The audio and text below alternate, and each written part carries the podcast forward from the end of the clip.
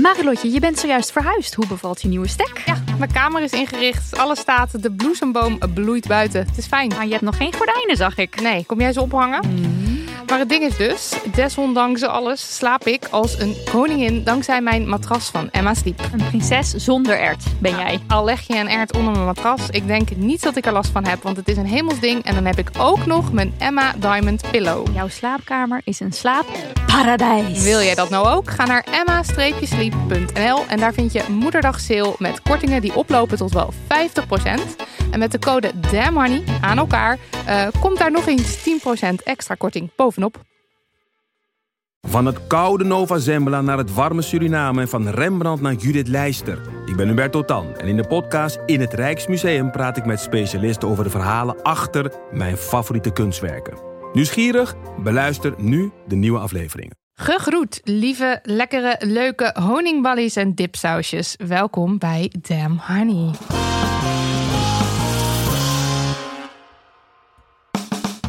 De podcast over shit waar je als vrouw van deze tijd mee moet dealen. Mijn naam is Marilotte. En ik ben Nidia. En ga er lekker voor zitten, want we zijn alweer aanbeland bij de Big Five. Oh, aflevering 50. Moeten we dit vieren? Klinkt als een mijlpaal. Nou, we vieren het met twee droomgasten. Dat is wel waar. Waar we echt al, ja, hoe lang zijn we al aan het appen om dit voor elkaar te krijgen? Maanden? Ja, toch? Ja? Ik heb Zoiets? het idee vanaf het begin van ons bestaan. Nou ja, aflevering zo lang. Zo lang.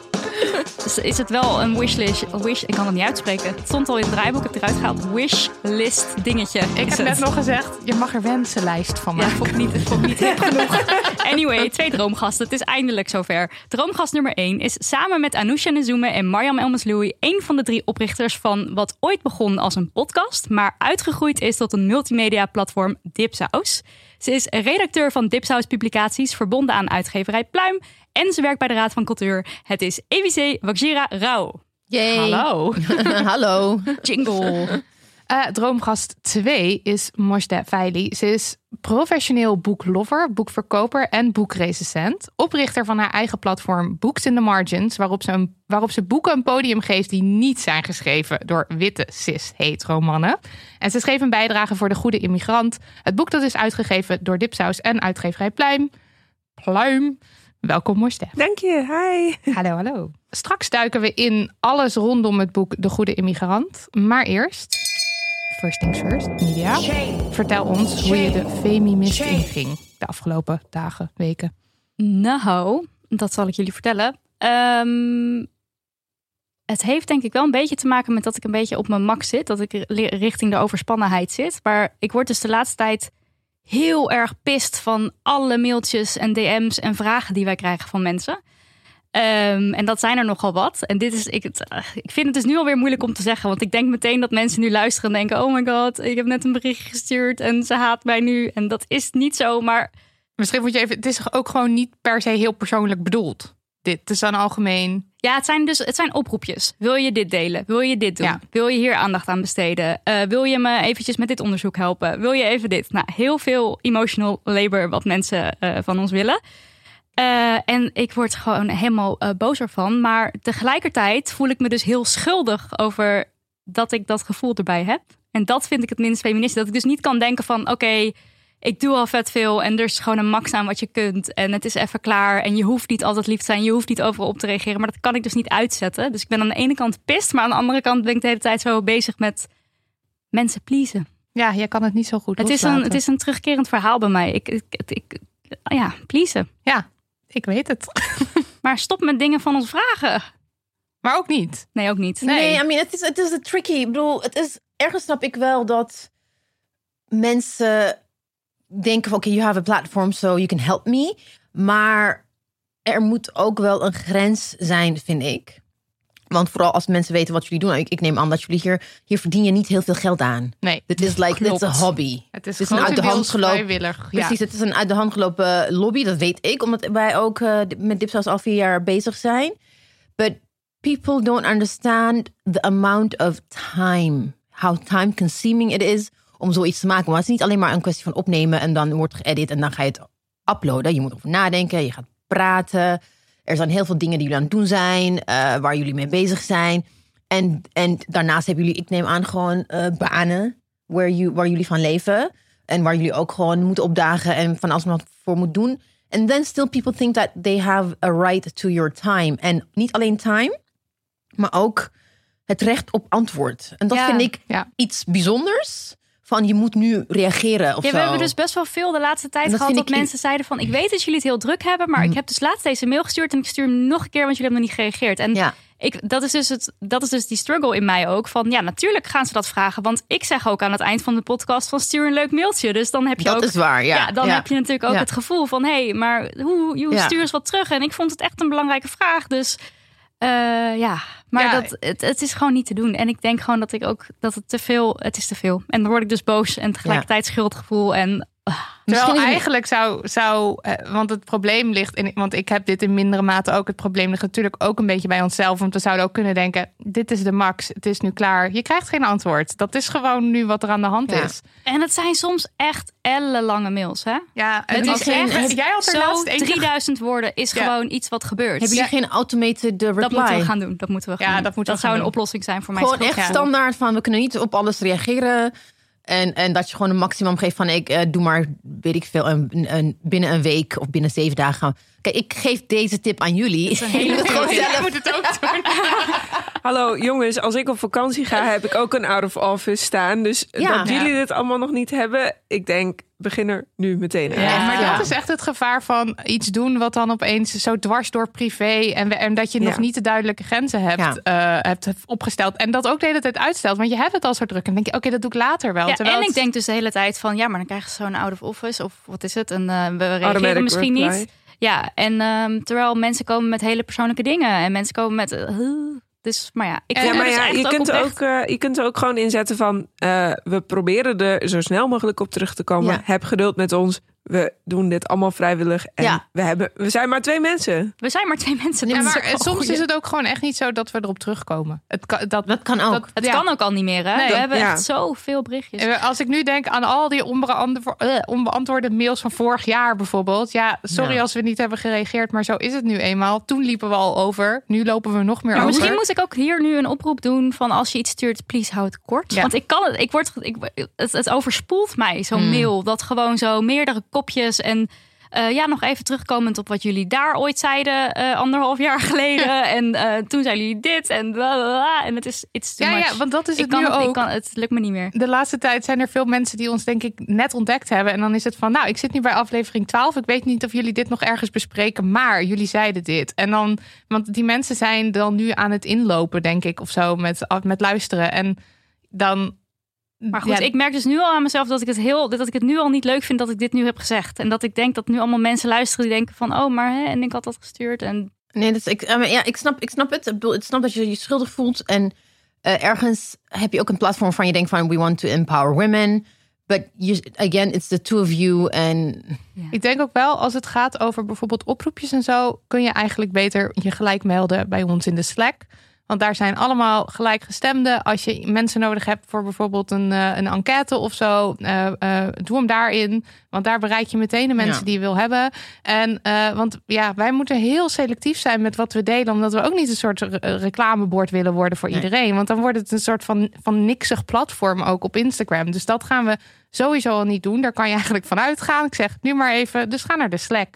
Eh, en we moeten je door. denkt- Ik, trek, ik trek het niet meer. We Oké. moeten door. Ik vind Ja. het te negatief. Ik vind het, eh, nou ja, ik heb gewoon erg veel schuldgevoel hieromheen. Mijn minst feministische ding. Marilotte. Oké, Ja. Eh, ja. Nou, ik ga het Ik eventjes... kan het niet. Ik ga, eh, vooropgesteld, we love you all. Ja, dat is vooral belangrijk.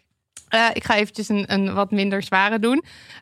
Ik heb een favoriete Disney film. Ik ben altijd een groot fan geweest van Disney. Ik, ehm, het is de laatste tijd een stuk minder, want ik vind het wat minder interessant. Maar eh, vroeger spaarde ik de Disney Classics altijd. Op DVD had ik zo'n heel ding, was ik heel trots op. En mijn allerlievelings Disney film is Keizer Cusco. en ik vind die zo grappig. Hebben jullie die gezien? EBC, Morste? Nee. Nee, nee, ik ook niet. ik- oh, nou, ik ga je nu tegen mensen die geen idee hebben. Ga je dit nu dat maar- vertellen? ja, dat is leuk. vertel me wat het is dan. waar, waar gaat het over? Eh, Kort. het is, eh, ja, Keizer, het, weet, weet je, wat, het is niet eens per se het verhaal. Het zijn gewoon al die grappige, sarcastische grapjes die erin zitten. En eh, nou, het gaat over iemand die verandert in een lama. Ik bedoel, hè, dat is ook niet per se een heel interessant verhaal. Maar eh, ik heb een aantal vrienden die dus net zo fan zijn als ik van Keizer Cusco. Eh, en soms hebben we tien minuten lang gesprekken met elkaar. eh, die alleen maar bestaan uit het over en weer quoten van zinnen uit die film. Dit is iets wat minder bekend is bij de mensen. Ehm, en laatst toen reageerde ik ergens onder een Instagram post eh, met een bij de hand de opmerking. En toen kreeg ik een soort hele uitgetypte quote uit Keizer Cusco kreeg ik terug. En ik typte zo ook weer mijn, go-to quote. En toen dacht ik echt, wow, dit is echt niet oké eigenlijk. Dat ik dit nu... eh, nou, wacht. Het, het was gewoon kut. En ik ga het heel even... ik ga het doen. De Volg dialoog. nu een fragmentje. Ja. En dat ben jij dan zelf, omdat Ja. je het zo uit je hoofd kent. Eh, ik heb het wel uitgeschreven hoor. en dit is respect Hilarisch. tussen een schouderengeltje en een schouderduiveltje op de schouders dus van personage Kronk. Ach, luister toch niet naar hem. Hij probeert je alleen maar op het rechte pad te brengen. Ik breng je op het slechte pad en slecht is cool. Ach, duvel op jij. Duvel zelf op. Jij, jij, jij, jij ontelbaar. Grr. Luister goed, grote vent. Ik heb hier drie goede redenen voor jou om hem te smeren. Punt 1. Moet je hem nou zien met zijn nichterige snaren dingetje? Voor de zoveelste keer, dit is een harp. Dat weet je heus wel. Oh ja, dat is een harp. En dat is een jurk. Een robe. Ja, dat is echt dus als Ja. je dit, dit je geen Nee. idee. Nee. Toch? Als, als, als mensen niet- als je het niet gezien hebt, denk je, waar Nee. gaat dit over? Maar je denkt ook bij dat nichterige Ja. dingetje, ja. denk je, dit is echt niet. En Niet ik heb dit echt jarenlang gewoon, hi, Ja. nichterige snaren dingetje.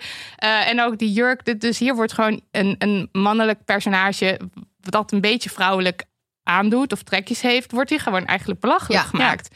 Eh, niet oké. En ja, sorry, ik vind het dus nog steeds hilarisch, maar ik kan er dus niks. Ik bedoel, ik vind het kut als ik het zo doe, maar in de film vind ik het nog steeds leuk. En ik heb ook even na zitten denken over de rest van de film. Er wordt bijvoorbeeld ook iemand helemaal te kakken gezet die gewoon oud is. En die is dan oud en lelijk en, en een lopend lijk, weet je wel. dat Eh, is dan de grap. dat is de grap, dat zij zo lelijk en dun en oud is. En het is, het kan niet. Als ik nu de film zou zien, zou ik het denk ik niet zo leuk. Als ik voor het eerst zou zien, zou ik het niet zo leuk meer vinden. Sumi Keiskosko blijft mijn lievelings. Maar met wat kanttekeningen. Dus, eh, het is een problematic fave. Ja. Dus, maar zou je het aan die mensen aanraden? Ik weet het niet. Ik, ik, kan, ik kan dat niet meer. nee, nee. Er zijn, er zijn heel veel dingen die ik vroeger heel grappig vond. Waarvan ik nu denk, ook bijvoorbeeld Eddie Murphy, Raw en en the other one. He makes jokes. Ik, ik, ik vind gewoon, ik denk, eh, misschien komt het ook met de leeftijd. It's 2020. Ja, dat, dat kan, je ja. weet dat het anders kan. Want het zijn natuurlijk ook Ja. gewoon oudere films. Ja. En toen was, het, was dat, nou ja, in ieder Ja. geval, we waren daar dan niet Klopt, massaal ja, kritisch absoluut. over. Ja, totaal niet. Ja, Nee, ja. dus ik zou nu ook niet zeggen, oh my god, ga Keizer Cusco kijken, want het is hilarisch. Maar ik heb wel wel gewoon Maar je mijn vindt harde het wel. Ja, ik Ja, vind ja, het wel. en ja. ik heb mijn harde kernvrienden die dus Ja. ook graag in deze gaat. ja. Ehm, eh, EBC. Ik had, ehm, ik had, ik moest heel hard nadenken, want het is niet dat ik niet eh, onfeministische ideeën heb of zo, maar iets concreets wat ik kon bedenken was gewoon heel eigenlijk heel bazaal. Petty, I'm petty as fuck and I'm proud. dat is gewoon iets wat, wat ik ook heel vaak, eh tenminste, ik, ik zeg het vaak op Twitter, niet op Dipsaus. I can be very petty, maar ik kan het niet. Ik handel er niet naar. Ehm, ja, wat is petty in het Nederlands? Klein. Klein- Ja. Nee, kleinzerig is dat niet. Nieren- Nee. Nee. Ja. To be petty is dat je gewoon. Geef anders een voor. Heb je een voorbeeld in je Ja, hoofd? van iets eh, wat de nee, laatste- dat heb ik niet. Nee, dat, dat is het ding. It's, it's difficult to. Het gevoel meer dan. Je kan ook gewoon handelen. Dat je gewoon echt iemand gewoon terugpakt. Op iemand die jou iets heeft aangedaan, dan ga je ze gewoon, when opportunity comes, je pakt ze terug op een. Is het een soort wraakzucht Ja. of zo? Of dat je Ja, ja, Het- Maar dan in woorden en niet in daden. Ja, in, da- meer in woorden dan niet in daden. Ik heb het niet naar gehandeld, maar het was somebody that uh, I know, best wel een bekend iemand, vrouw, die uh, mij en ook Dipshouse ooit heeft gewoon geshade. Like major shade. Oh, Weet je? Nee, nee, nee, you don't know. No, no, no. It's, not, it's not, I'm not gonna say any names because we still hang out. Um, maar er gebeurde iets. Dat is het ding, it's gonna be vague, want ik kan echt niks. Dit blijft alleen er binnen gebeurde iets Dipsaus. en toen deed Nee, jij nee, nee, iets. ja, en toen... er gebe- dit is gewoon smurf. Ik praat in smurfentaal nu. Maar something happened to her publiekelijk en dacht van ha. Lekker. Ah, ja, Ja, dat ja, ik echt ja, dacht van, you know what? You know, God straft of zo. Weet je, dat ik dat dacht, dat heb ik ook gewoon eh, in een aantal appgroepjes heb ik het gedeeld. Maar ik heb daarna niet, ik heb niet op Twitter of weet ik veel geshade. Toen dacht ik van, eigenlijk is het gewoon, waar slaat dat op? Ja, Het is zo niet nodig, omdat ik heb er niks aan. Ik heb eventjes een lekker gevoel gehad, maar is het is like is het solidair? Nee. Op een gegeven moment moet je toch ook gewoon, you know, you have to like forgive and move on. Maar ik, ik, ik, Maar ik, kan kan vergeven, maar ik vergeet niet. That's what I'm, I'm petty. I am so petty. maar iemand kan toch ook... Ik, ik herken dit heel erg. En Ik ook. iemand kan toch ook gewoon kut zijn. En dat je dan denkt, ha, Nee, nee. en dan hou je Ja. het verder voor jezelf. Maar dan wentel je wel je even dat lekkere gevoel. Ja. Nee, maar kijk, als echt, iemand echt vervelend is, denk je van, ja, dan ben ik openlijk shady. Ik bedoel, daar ga Ja, ik ja, niet ja. eh, onder stoelen of banken steken. Hoe zeg je dat? Nee, ja. Ja, Steken, ja, niet. It doesn't, make, it doesn't make sense. Als je het vertaalt naar het Engels, onder stoelen of banken, it does not make sense. maar, maar iemand die je wel gewoon kent, dus somebody who shares the same values. ja dat het extra tegenvalt ook. Ja, en dan als je denkt van, Ja. ik moet, ik moet gewoon, ik moet daarboven staan. It's a small thing, it's not really a big deal. Maar ja, ik kan het, ik kan het moeilijk loslaten. Ja, ik- Maar ik denk dat we dat allemaal Ja. wel eens Ja. doen. ja. Tenminste, ik heb dat wel als ik eh, iemand iets zie doen waarvan ik al bedacht had dat dat niet goed zou aflopen. Dan, en diegene heeft niet naar mij geluisterd. Dan denk ik soms ook van, nou ja, eigen schuld, dikke bult. Ik zeg soms ook tegen mensen: ik moet me nu zo inhouden om niet tegen jou te zeggen: ik zei het toch. En dan Ja, zeg ja, het ja, ja, ja. Of de met alle respect. Eigenlijk bedoel je met all, with all disrespect. Ja. Met alle respect, Ja. maar. Mooiste. Nou, ik heb een eh, iets eh, zwaardere. Ehm, ik was op werk in de boekhandel en ik had lekker pauze. Dus ik zat in zo'n kamertje achter te chillen eigenlijk ehm, met een collega. En toen kwam er een andere collega die eh, bij ons in het café werkt. Die kwam eh, even wat halen. En die moest even ranten bij ons. Want eh, een jongen had haar iets heel ergs genoemd. En toen ging zij als antwoord daarop iets heel racistisch en islamofobisch zeggen. Dus ik zat daar en ik keek haar gewoon eigenlijk alleen maar gechoqueerd aan. En ik zei niks. Ik zei niks. Ik, mijn kaak lag op de grond en ik dacht, huh? En toen was ze alweer weg. En nu denk ik, shit, ik had haar echt op de plek moeten wijzen. Dit kun je niet zeggen, dit kun je niet maken. Maar nope, ik, ik, ik, wist gewoon niet te reageren. Ja. Ik snap dat zo goed. Da- vooral ook als het zo overduidelijk racistisch en of islamofobisch is. Dat je gewoon je bijna niet kan voorstellen dat iemand dat uit de bek krijgt. Dat je dan helemaal flabbergasted bent. En de onverwachtheid natuurlijk. Want Ja. jij zit daar gewoon je, je, je, ja, wat te was het? Ja, Ja. Even, te, even te relaxen. Zij komt binnen, ze vertelt eerst het eerste deel van het verhaal, waardoor je denkt, oh jeetje, wat heftig dat jou dat is. En dan komt dit erachteraan en dan opeens slaat het weer om naar niet slachtoffer, maar dader. Ja, maar allebei was gewoon zo fout dat ik niet eens wist waar ik moest beginnen, zeg maar. De jongen zat fout, zij zat fout. Alles was fout aan die hele scenario. En ze zei ook van, ik weet dat ik een beetje racistisch ben, dus... En toen volgde het commentaar en toen dacht ik, Oh. maar dan, wat zeg je dan op zo'n moment? Kortsluiting. Gewoon. Kortsluiting. Ja, kortsluiting en ik snap het. Maar dat is heel gebruikelijk. Dat is heel normaal. Ja, geen, geen fight response, maar echt freeze. Ja. ja. Ja, dat is heel normaal. I mean, het is, ik, ik denk dat je op een gegeven moment... I don't know. Ik zou niet weten hoe ik... It depends on the situation. ja. En again, leeftijd. Naarmate je ouder wordt, like no fucks given. Ja, maar ook ik, gewoon confront- confronterend wordt. Ja, want- ik over- overweeg nu dus ook gewoon om toch nog naar haar toe te stappen van wat je toen zei was niet oké. Maar Ik denk dat je dat, I mean, als je daar prettig bij voelt, doe het. ja, Als het, if it doesn't cost you any material damage of whatever, waarom niet? Maar je moet, ik snap wel dat je echt denkt van, heeft het nut? Als ze al zelf begint met ik weet dat ik racistisch ben. nee, maar het heeft wel een nut. Nee, maar kijk, dat is, dat is altijd een soort cop-out, een, een disclaimer. Ja. Van, ik weet dat ik racistisch ben, maar ik ga, ik ga toch zeggen, als in, je gaat alvast dat, dat disclaimer voor jezelf inbouwen, weten dat je dan geen reactie krijgt. Moet eigenlijk, dat moet je gewoon even ko- de kop indrukken. Ja, dat het toch alsnog Ja, niet ja oké klopt. is. Je bent racistisch. Ja. Gewoon klaar. En het is niet oké. Het is niet oké. Dus, maar dat was voor Ja. mezelf het minst eh, feministische wat Ja, ik en deed. dan ook Niks beetje- You're minding your business. Het is echt lastig hoor. Het is, al- het is altijd lastig. Het is niet. Het is niet. eh, ik, ik, het was niet zo lang geleden op een terras iemand gebruikt het N-woord. Ik, I froze. Ik, ik, it came out of the blue. Ik heb het heel lang niet gehoord. Ik heb het in twee, drie jaar niet gehoord in, in een zo'n setting. Mhm. En opeens is het er. I was like, wat ga ik nu doen? Ja. Ik heb, niet, ik heb niks gedaan. Ik heb I froze en ik heb gelijk. Oh, ik heb een afspraak. Ben ik gewoon weggegaan. Mhm. I was like, ik, ga, ik trek me terug uit deze situatie, want anders ga ik nu ruzie maken op een eh, terras. Ja, maar het is ook heel moeilijk. Want waarom denk je dat wij al twee jaar lang eh, zonder moeite elke twee weken dat, eh, dat minst feministische weten te vullen? Ja. We blijven maar. Ja. Dat, Ja. dat is echt moeilijk. Tijd voor post. Tijd voor post. meer normaal praten. Tijd voor post. Tijd voor post. Post. Post. Eh, sinds vorige week, sinds Vorige keer, ja, hebben we een nieuwe rubriek eh, waarin we berichten voorlezen die we leuk vinden. In dit geval is leuk eigenlijk niet het goede woord, want het gaat wel echt over scheiterige dingen. Maar wat wel tof is, is dat Kaya, die de brief schreef, zich heeft uitgesproken. Dus komt ie. Dat is het leuke gedeelte. Dat is het leuke Ja, gedeelte. Maar eerst begint het. Eerst komt het kutten en daarna komt het leuke. Ik had laatst een aardrijkskundeproject op school en daar moesten we een vragenlijst inv- invullen over onze eigen straat of buurt. Als we alle vragen beantwoord hadden, konden we de punten bij elkaar optellen per vraag en daaruit bleek dan hoe goed of slecht de leefbaarheid volgens die vragenlijst van jouw straat of buurt is. Toen ik vraag 15 las en antwoordde daarop, was ik helemaal verbaasd en boos. De vraag was namelijk: hoe multicultureel is jouw straat? A. Heel, heel multicultureel. Er wonen minstens net zoveel allochtonen af als autochtonen. Eén punt.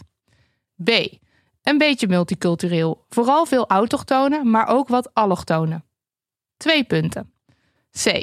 Niet multicultureel. Op een enkeling na alleen maar autochtone Nederlanders. Vier punten. Dat is middelbare schoolvraag, hè Ja. mensen? Dus met deze vraag en puntenverdeling bedoelen ze dat hoe meer allochtonen in je straat wonen, hoe slechter de straat is. Of die je straat presteert. Wat een onzin. Ik heb meteen een mail gestuurd naar mijn aardrijkskundedocent die ons de opdracht had gegeven. Beste mevrouw, puntje, puntje, puntje. Mij is iets opgevallen aan vraag 15. Ik vind de vraag oneerlijk en discriminerend. Als er meer mensen die niet oorspronkelijk uit Nederland komen in jouw straat wonen, betekent dat niet dat de leefbaarheid omlaag gaat of dat je minder punten voor je straat krijgt. Dus ik ga deze vraag niet beantwoorden. Ik wil u hier niet de schuld van geven, want ik weet namelijk niet of u de vragen gemaakt heeft. En misschien heeft u het niet gezien, maar ik wou u, u hier alsnog over informeren. Met vriendelijke groeten, Kaya. Gelukkig reageerde ze hier heel begrijpend op. Hoi Kaya, je hebt absoluut gelijk. Ik snap volledig dat je de vraag niet wil beantwoorden. Je kunt hem weglaten. Ik kan alleen niet de opdracht veranderen. Het is een PDF-bestand die ik niet kan bewerken. Maar ik ga wel een mail sturen naar de persoon die de opdracht gemaakt heeft. Met vriendelijke groeten. Ik was heel blij met dit antwoord en was ook heel blij dat ik er iets van had gezegd. Ik probeer steeds meer voor iedereen om mij heen op te komen. Of als er iets gezegd wordt waar ik het niet mee eens ben, mijn mond open te trekken. Jullie podcast geeft mij ook de moed om dat te doen, dus dankjewel. Groetjes Kaya. Wauw. Oh, Wauw, op meerdere niveaus, hè? Ja. Ja, ik hoorde alle niveaus. Want deze docent, ik bedoel, je kan wel zeggen, ik kan de PDF niet aanpassen. Maar je hebt het wel gewoon uitgeprint of je hebt het wel gewoon verspreid onder de mensen. En ik, Ja. ik geloof niet dat ze het niet gezien heeft. Want het is gewoon onderdeel van de vraag. Ja. Maar Kaya, echt Ja. heel goed Lekker bezig. uitgesproken. En dit is gewoon weer zo'n voorbeeld van... Je, je kan niet zeggen dat, dat, dat racisme of dat institutioneel racisme niet bestaat. Dit is hier het sprekende voorbeeld van. Oh. Oké. Ja, maar fantastisch. Gaan we door naar een vraag. Dag lieve, liefste schatten van wie ik zoveel leer. Tijdens onderzoek in eigen onderbroek ben ik altijd gefascineerd door de verschillende soorten afscheiding. Samen met mijn vriendinnen bespreken we dit onderwerp ook regelmatig, wat ervoor gezorgd heeft dat ik dit als normaal ben gaan zien, wat het ook is. Dat zegt ze zelf, niet ik. Eerst wist ik niet hoe snel ik mijn onderbroek moest verstoppen wanneer ik voor, seks, voor de seks mijn broekje naar beneden trok en een witte smurrie aantrof. Tegenwoordig probeer ik meer te begrijpen wat het zegt. Er zijn zoveel soorten. Ik weet niet wat de verschillende soorten zeggen over het moment van je cyclus. En op internet vind ik eigenlijk veel artikelen als dit. En dan is er een linkje. En eh, dat, de titel van het linkje is Smeerboel in je onderbroek. Deze vijf soorten afscheidingen zijn er. Deze beschrijven verschillende soorten afscheiding als een SOA, bacterie of schimmelinfectie. Terwijl ik ze iedere maand weer, zonder fysieke klachten te hebben, voorbij zie komen. Sowieso staat er ook al smeerboel, hè? Dus wat al meteen weer alweer linkt naar 19... Eh, ik ben pas laat ingestapt in Dem Honey en moet nog een aantal afleveringen luisteren. Dus het zou kunnen dat het antwoord al voorbij is gekomen. Zeg dan niets, want dan kom ik hem nog tegen zin in. Aan de andere kant durfde ik niet echt te mailen, want jullie werken al zo hard en geven zoveel gratis informatie. Voor heel erg dankbaar voor de inzichten die ik tot nu toe al gehad heb. Zo lief dit. Ja. dit komt voor mij ook even onverwacht. Eh, laatste dingetje voor jullie de hemel in prijs. Zijn er boeken over afscheiding? Wel veel over de cyclus, maar weinig die meer vertellen over afscheiding. Klopt dit? En dan komt er geloof ik nog allemaal lieve woorden, maar die zal ik even Ja, overslaan. echt heel veel lieve woorden. Dankjewel, Nou, dankjewel, dankjewel, dankjewel.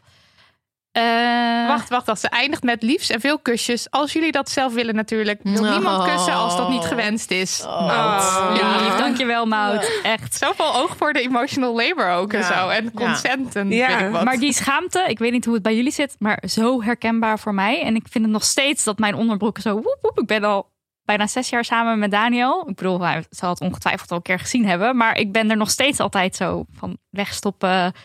Terwijl ik weet dat het gezond is. Moet Ja. je nagaan.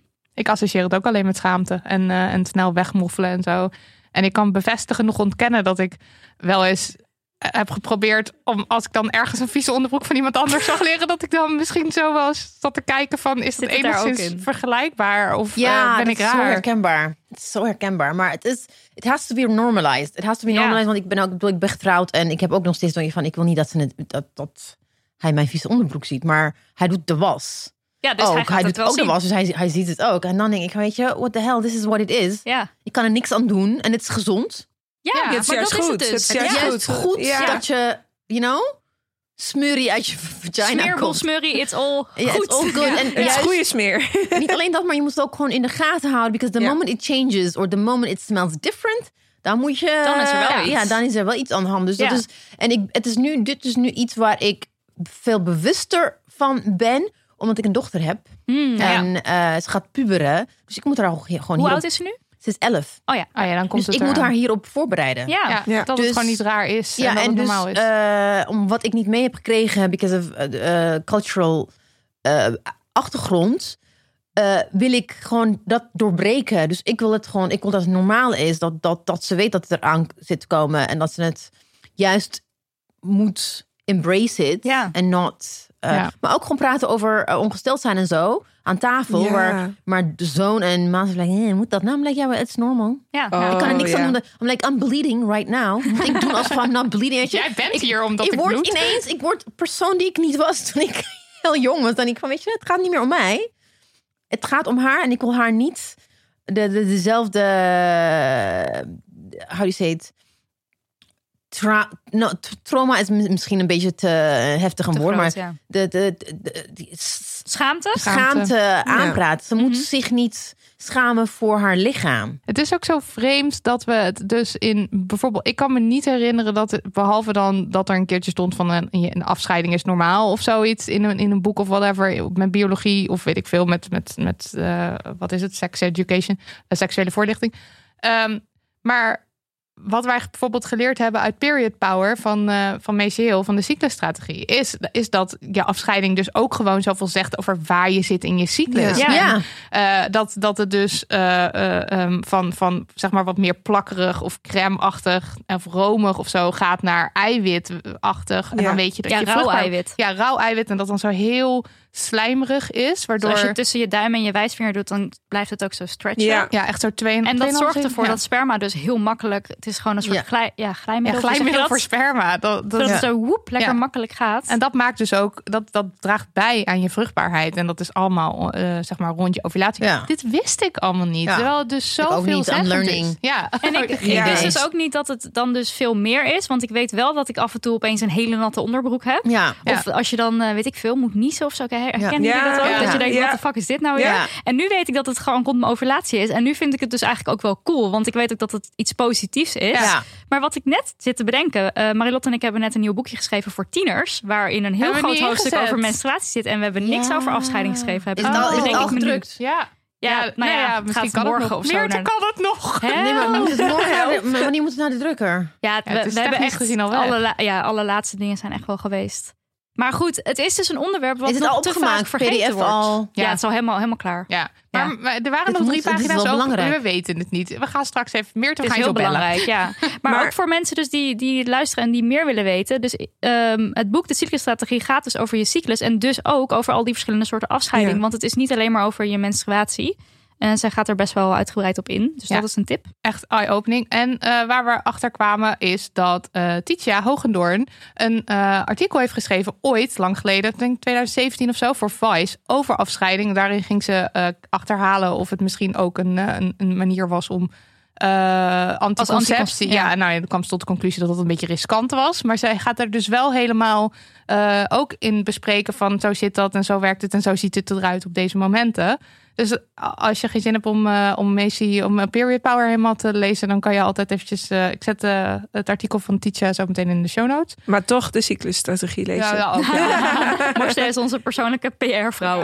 Als het aankomt. Ja. Het is echt het boek wat ik vind dat echt iedereen die menstrueert of ooit heeft gemenstrueerd. Of iemand Gewoon kent die menstrueert. Iemand die kent. Iedereen moet het gewoon lezen. En bij mij op werk zeg ik altijd: ik ben nu ongesteld. En mijn mannelijke manager vindt dat soms een beetje awkward. Ja. Maar ik zeg het gewoon en ik zeg tegen hem: je moet er maar mee dealen. Je hebt ook een dochter. Je gaat hier gewoon over praten. Dus iedereen lezen. Yes. Hij ook. Zo goed. Yeah.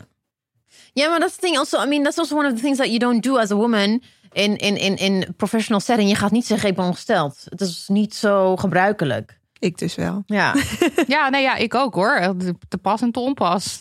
Ja. Ik ben de hele tijd ongesteld in mijn hoofd. Dus Ja, en ik zeg, ik zeg het nu wel, maar dan niet tegen iedereen, niet tegen mijn baas, maar Nee, wel tegen mijn zeggen- directe collega. Kijk, jij, voor jou is het redelijk makkelijk praten. Ja. ik ben dat je is waar. collega. Ik heb- weet ja. je, we schrijven Ja. hierover. Ja. Ja. Ehm, bij jou is het nog redelijk kleinschalig. Ja, want in een corporate setting dat ga je Ja, gewoon niet Ja, doen. dat kijk, mensen ik bedoel, niet. wij zijn allemaal best Ja. wel casual eh, Ja. op werk. Ja. Het is niet. eh, Ja. En we. Nee, bij ons is het eh, bij de Ja, Raad dat van snap ik. Cultuur. Daar praat je niet over. nee, dat is wel. Ja, wel dat- onderling met de vrouwen, maar met de mannen.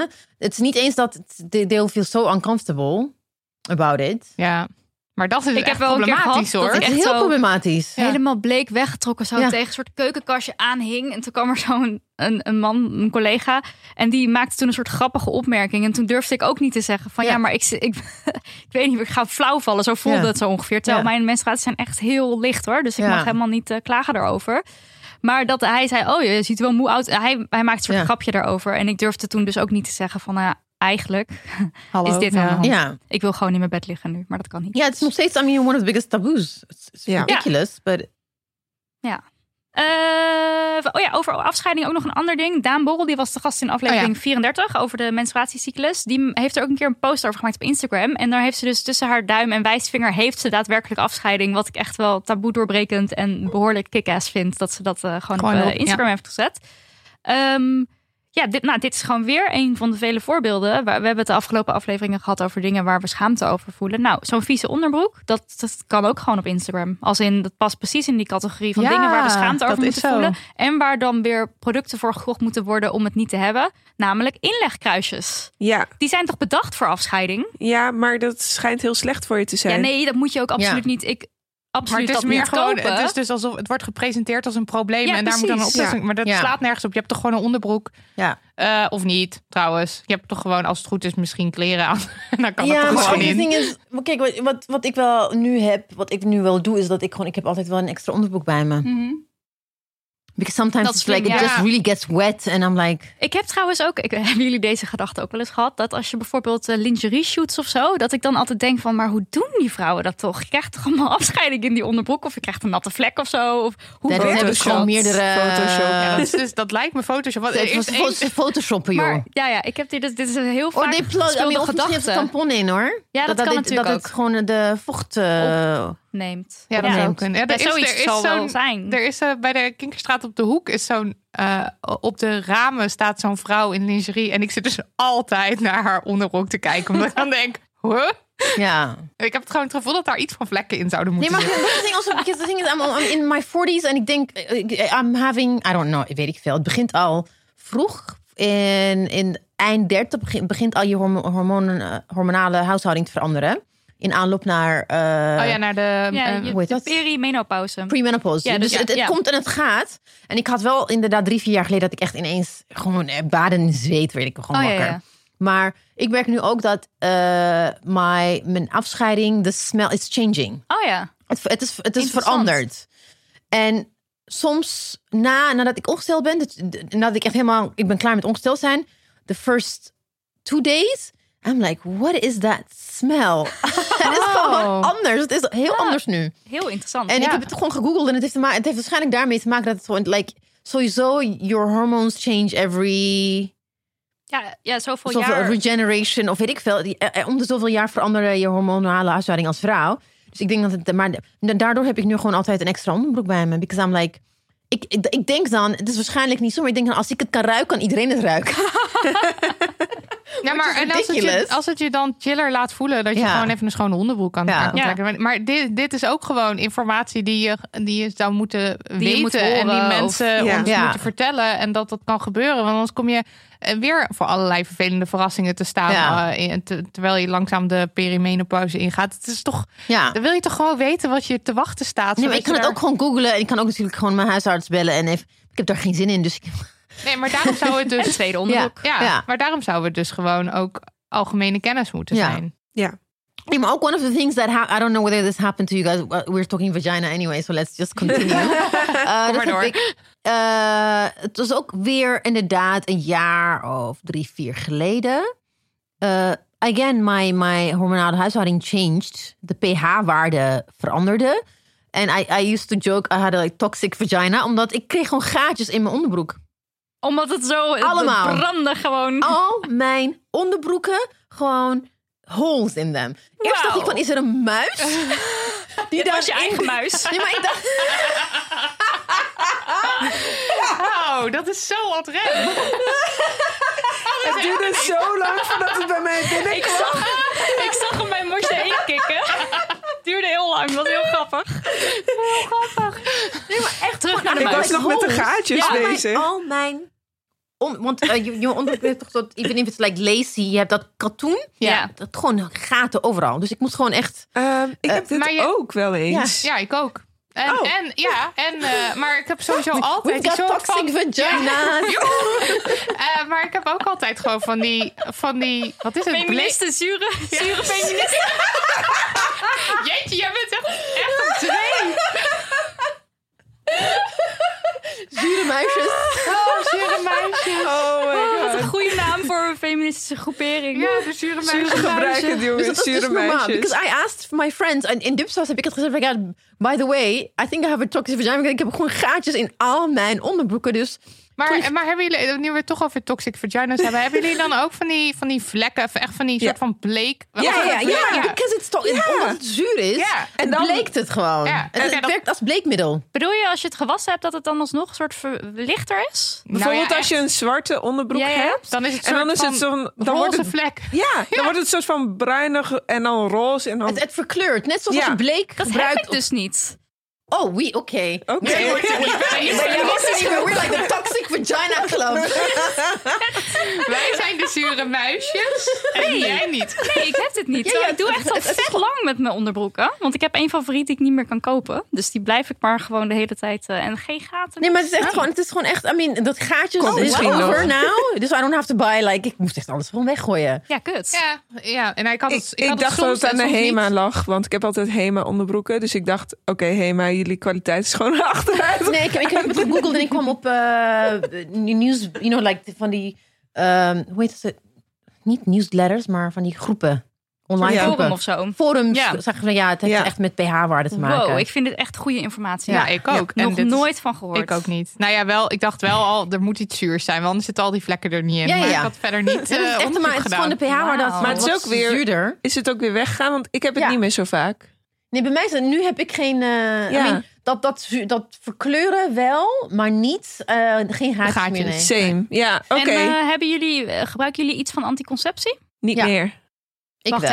even. Oh. En wat heb je? Ik heb een kopperspiraal, dus geen Oh ja. hormonen. Oh, geen hormonen. En dat was al met de toxic, en was de spiraal was toen al Daarvoor. gaande. Oh, dus toen had je niet. Ik, ben- ik Ik- ben ik had- namelijk toen had ik helemaal- Toen zoeken. had ik juist niks. Ik had geen, I, I didn't use... Oké, niks. En jij dus ook niet? Ik, eh, toen ik dat had, had ik wel anticonceptie. Ik had de pil. Ik probeerde dit soort van te deduceren. Nee, van maar ik wat is denk dat dan- het echt maar niks ermee niks te maken heeft, nee. Nou ja, mocht er iemand luisteren met verstand van vagina's en je denkt, hé, hey, nou, dit, eh, hier, eh, dit is, dit is eh, aan de Mail, hand en ik mail eh, in korte verwoording. Doe er eventjes een too long didn't read boven en dan zijn wij helemaal gelukkig. Oké, we hebben nog een brief. Ja. Marilot, Even, even snel. even snel hoor. Even snel. Beste Dam Honeys, leuke en belangrijke podcast hebben jullie. Voordat ik 3,5 jaar geleden moeder werd, had ik een hele toffe zelfgecreëerde baan met veel maatschappelijke verantwoordelijkheden. Ik was eigenlijk continu randje overwerkt, maar had er lol in en haalde er veel eigenwaarde uit. Ik dacht tijdens mijn zwangerschap om na drie maanden verlof de draad gewoon weer op te pakken, maar dat liep anders. Ik vond het moederschap stressvol en wilde niet nog meer spanning van werk het huis inbrengen. Ik kon het zorgen en borstvoeden ook niet goed combineren met het snelle ondernemen. Dit was geen punt, want mijn vriend verdiende genoeg en had ook nog eens voldoende vrije tijd voor leuke gezinsdingen en zijn deel van het huishouden. We hebben vooraf altijd gezegd huishouden en kinderen min of meer 50-50 te willen doen. Inmiddels is er een baby bijgekomen en werk ik er sinds twee jaar als freelancer een beetje bij. Als het één dag in de week is, is dat veel. Mijn vriend is heel clichématig meer gaan werken, bijna fulltime, en minder in het huishouden gaan doen. Dit is geleidelijk zo gelopen naarmate zijn bedrijf groeide. De lockdown net na mijn verlof heeft hier ook een rol in gespeeld. Ik ben nu bijna fulltime huismoeder en vind het zwaar. Een stuk zwaarder en ook eenzamer dan werken. Ik doe veel huishoudelijke taken met intern verzet. Als ik meer wil gaan werken, kunnen de kinderen meer dagen naar de opvang, is wat mijn vriend, inmiddels man, hierop zegt. Dit is zo, maar ik heb moeite met deze oplossing, heeft ze tussen haakjes gezet. Mijn werk levert helaas veel minder geld op, zeker nu ik een tijd uit de running ben geweest en opnieuw naam moet gaan opbouwen. Het lijkt logisch dat mijn vriend nu even geen stap terug doet qua werk. Als ik meer zou verdienen, zou hij met alle liefde meer zorgtaken op zich nemen. Geen geldstress hebben is natuurlijk heel fijn, maar voelt ook als een vloek, want er is geen noodzaak voor mij om aan mijn carrière te bouwen. Financieel onafhankelijk willen zijn, zoals mijn moeder vroeger, voelt zeker wel belangrijk, maar ook ouderwets. We kijken nu ongeacht man of vrouw naar het totaalplaatje en naar wat beter is voor het gezin. Maar toch klopt er iets niet voor mijn gevoel. Is dit nou een situatie waar ik me voorlopig even niet druk over moet maken? Genieten van deze tijd? Voor je het weet zijn ze het huis uit, is een veelgehoorde reactie van andere vrouwen op mijn luxe probleem. Of moet ik antwoord geven aan mijn behoefte aan meer intellectuele en creatieve uitdaging door wel meer te gaan werken of doorstuderen en hiermee eventueel ook meer stress het huis in te brengen? En moet ik dan van mijn vriend verlangen om minder te gaan werken, zodat kinderen niet te veel uitbesteed hoef- hoeven te worden? Volgens mij staat het antwoord al in deze brief, maar ik zou toch eens wat licht van buitenaf op deze situatie willen laten schijnen. Veel dank. Een moeder die niet helemaal weet waarom, maar toch liever anoniem blijft. Dankjewel voor je brief. Nou, ABC heeft meningen Ja, volgens mij. die zit helemaal. Nee, maar ik wil eerst even weten wat jullie ervan vinden. Voordat ik Nou, eh, mijn mond opentrek. Nou, ik was een beetje verrast door haar eh, ehm, financieel onafhankelijk zijn. Klinkt leuk, maar is ook ouderwets. Want dat is echt. ik eh, vind dat eh, helemaal de niet ouderwets. Dat is, in, wij zeggen dit vaker, maar in de jaren 50 was je als vrouw, als je ging trouwen, moest je ontslag nemen en, en mocht je niet eens een bankrekening afsluiten. En ik denk ook dat die wetten, die werken nu nog steeds door. En uiteindelijk nemen vrouwen nog steeds heel veel zorgtaken en zo op zich. Ja, en eh, ja, anderhalf keer meer onbetaalde zorgtaken dan Ja, mannen. precies. Dat is een feit. En dan nog een feit: de helft van de Nederlandse vrouwen is financieel afhankelijk van een partner of de overheid tegenover 25% van de mannen. Dat is een Women Inc. eh, eh, statistiek. Ehm, Ja, en, en, en je had in de jaren negentig die campagne Een slimme meid is op haar toekomst voorbereid. Mhm. En dat was dan heel erg om emancipatie en zelfstandigheid bij vrouwen te bevorderen. Dus in de jaren negentig was het blijkbaar ook niet zo dat vrouwen financieel eh, onafhankelijk waren. Dus ik heb niet het idee dat het een ouderwets denkbeeld is. Dat iedereen massaal... Kijk, ik denk dat I think she's struggling because she's struggling. She's trying to find. Uh, I think she's she's trying to make it make sense in her head voor zichzelf, omdat ze gewoon aan het struggelen is. Dus daarom wil ik niet zo meteen, uh, weet ik heel negatief reageren. Maar ik denk, kijk, haar uitgangspunt is. Het lijkt alsof haar uitgangspunt vanuit een, een gelijkwaardigheidsbasis gaat. Dat, dat ze gelijkwaardig zijn, maar omdat hij meer verdient, moet zij een stapje terugnemen. But society is niet gelijkwaardig. Nee. because society there's a gender imbalance the, gender pay gap en zij, zij bevindt she is living within that construct dus ze moeten niet van uitgaan dat, uh, dat het een wat ze zei dat totaalplaatje en dan gaan we kijken wat voor ons past het is nog steeds een ongelijke verdeling I think even when she was working, dat ze waarschijnlijk veel meer van de zorgtaken op zich had genomen dan, dan haar man. Sowieso al, als ze wel Ja. zou werken. Ja. ja. Dat is tenminste Tenminste, according dat is dus die anderhalf keer Ja, meer. ja. dat Ja. zijn de statistieken inderdaad. En ja. uh, did she get paid as much as he would have been paid? Stel dat haar baan door een man werd uh, uitgevoerd.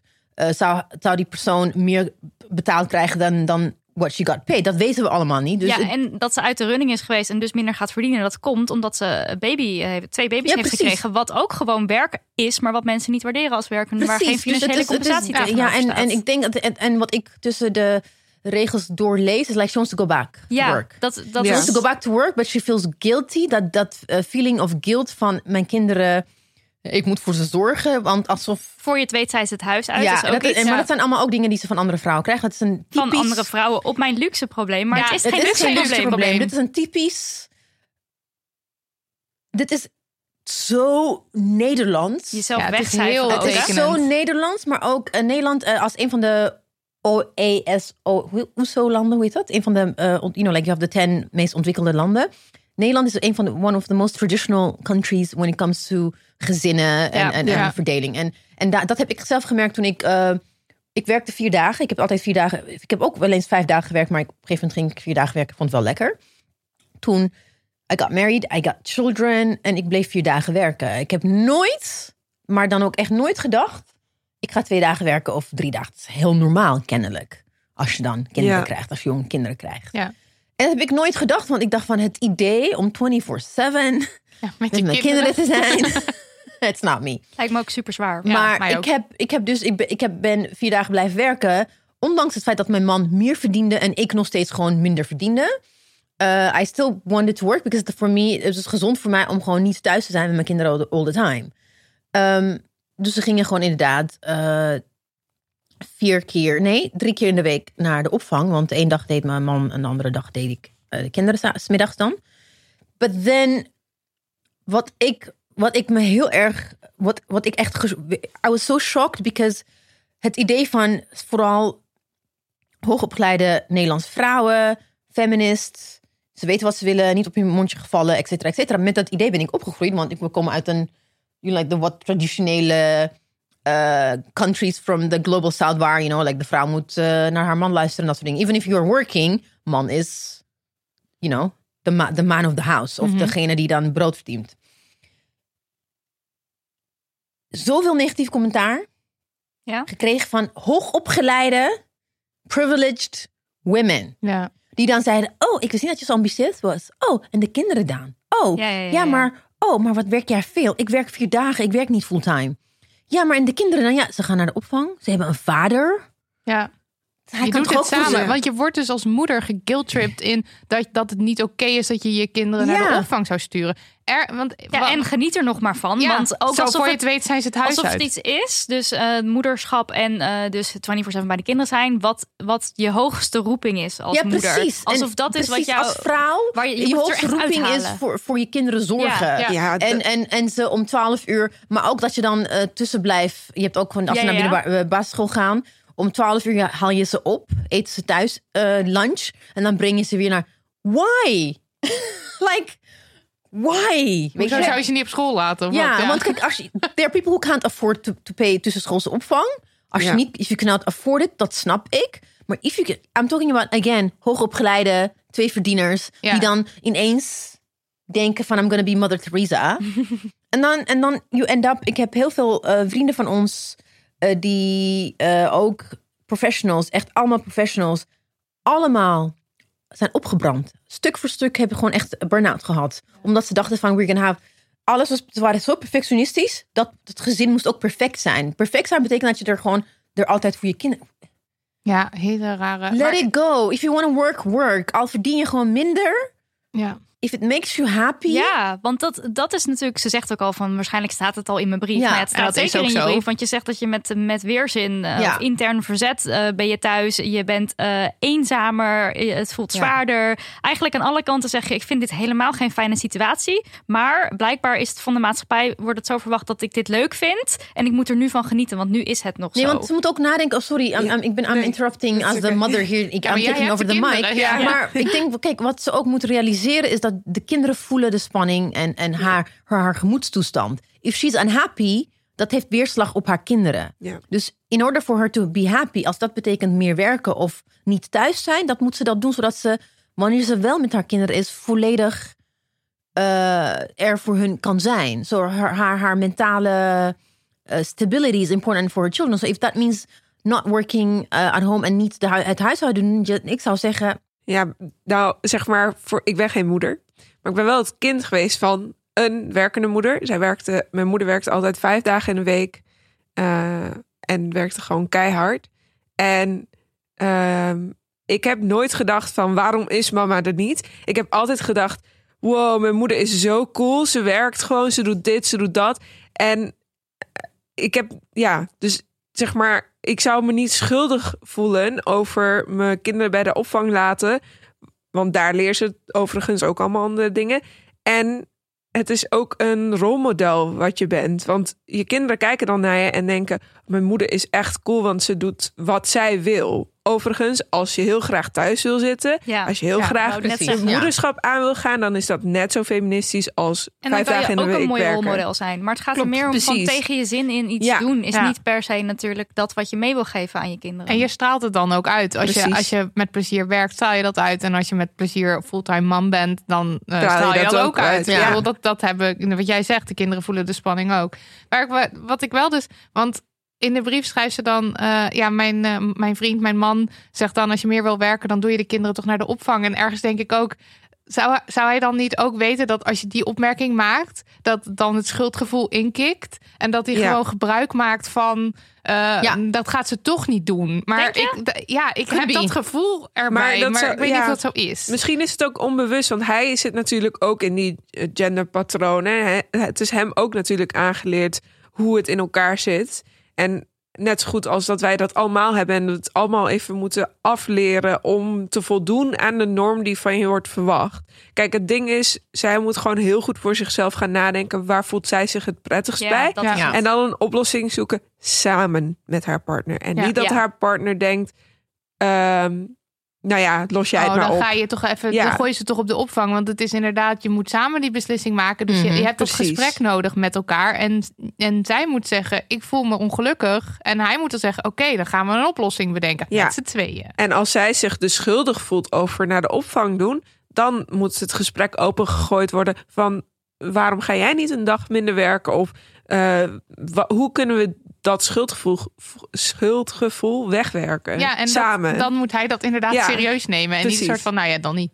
Of zo. ja. Nou ja, ja. We Ja. weten niet hoe hij hier... Nee, dat is Nee, nee, nee. Precies. Een Ik- beetje was, invulling dat nu was wel een hoor. Gevaarlijke, dat was een gevaarlijke opmerking. Maar ik, ik had het en ik, ik bedoel, ik kan me ook voorstellen dat het een soort van afgedaan wordt als, eh, als, iets, als iets makkelijks door eh, een vader. Van dan gooi je ze toch gewoon naar de opvang. Zonder dat je, en dan Klopt, niet, niet zeg maar wel- willens en wetens gebruik maken ervan. Maar Nee. wel zonder dat je oog hebt voor het schuldgevoel wat er Ja. bij moeders is. Eens, eens, Dus eens. dat wilde ik zeggen. Ja. Ja, dus eigenlijk moet zij gewoon ook aan hem laten merken dat ze zich daardoor schuldig voelt. Want misschien weet hij dat helemaal niet. Nee, dat Ja, kan. precies. Ja. Nou, En, dat was- en, en ik denk dat wel schuldgevoel ook another, another taboe is onder eh, moeders. Dat, dat, dat, je, dat je inderdaad, niet eens taboe, maar het is gewoon one of the most veel voorkomende issues als moeders. Like dat je continu, especially in, in a modern society, dat je schuld... Maar ik heb echt nu geleerd van, ik voel me gewoon niet schuldig. Ik, I, I refuse om me schuldig te voelen dat ik gewoon bijvoorbeeld heel veel heb gereisd. Want als ik een man was, nobody will question me whatsoever. En, en dat ik ook dat ook gewoon zeg tegen mensen openlijk van ik voel me niet schuldig. I'm sorry, maar ik voel me niet schuldig. Sorry dat ik het niet Sorry, in die- sorry dat ik niet aan jouw plaatje voldoe ja, van een vrouw I, I, I, I cannot feel guilty for the fact that I had to travel for work. En, en ik heb ook het geluk natuurlijk dat mijn kinderen wat ouder zijn. Ze zijn niet heel klein, ze zijn niet vijf of zes of zeven. So they can manage, they can manage without me. We facetimen, we appen, we sturen video's naar elkaar toe. Ik mis, I miss, the moment I leave the country, ik mis ze. Ik bedoel, ik wil echt gewoon weer terug zijn, maar... Dus ook Live. jouw leven. Ja, Live, live. inderdaad. live.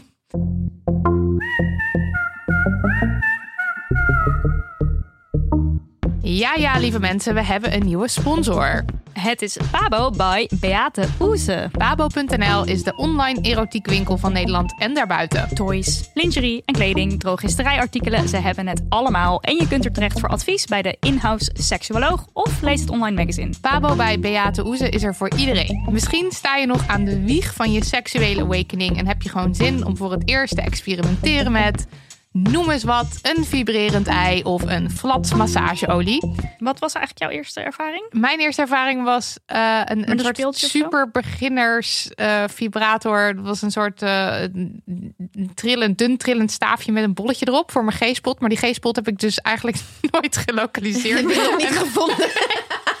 en dat ding dat ligt nog steeds in de hondenbroekela. Met al die uitgebrande onderbroeken. Maar Ja, all, precies, the, en die gaten. oh, all these things promise that you're gonna find it.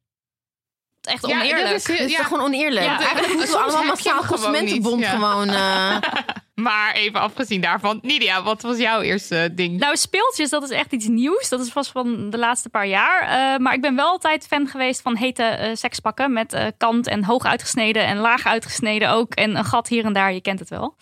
Dus eh, ja, ja. Nou, kleding en lingerie valt het dan onder. Hè? even terug naar pabo.nl. Je kunt er ook terecht als je de klappen van de zweepbel kent en op zoek bent naar, noem eens wat, een gagbal of een bondagetouw. Uiteraard. Discreet verzonden, ja. Dat moeten we even erbij zeggen. En nog snel ook. Met de promocode DAMHoney10 krijg je 10% korting als je bestelling boven de 50 euro uitkomt. Dat is in cijfers eh, de 10, dus Damn Honey 1-0. Op pabo.nl. Pabo.nl.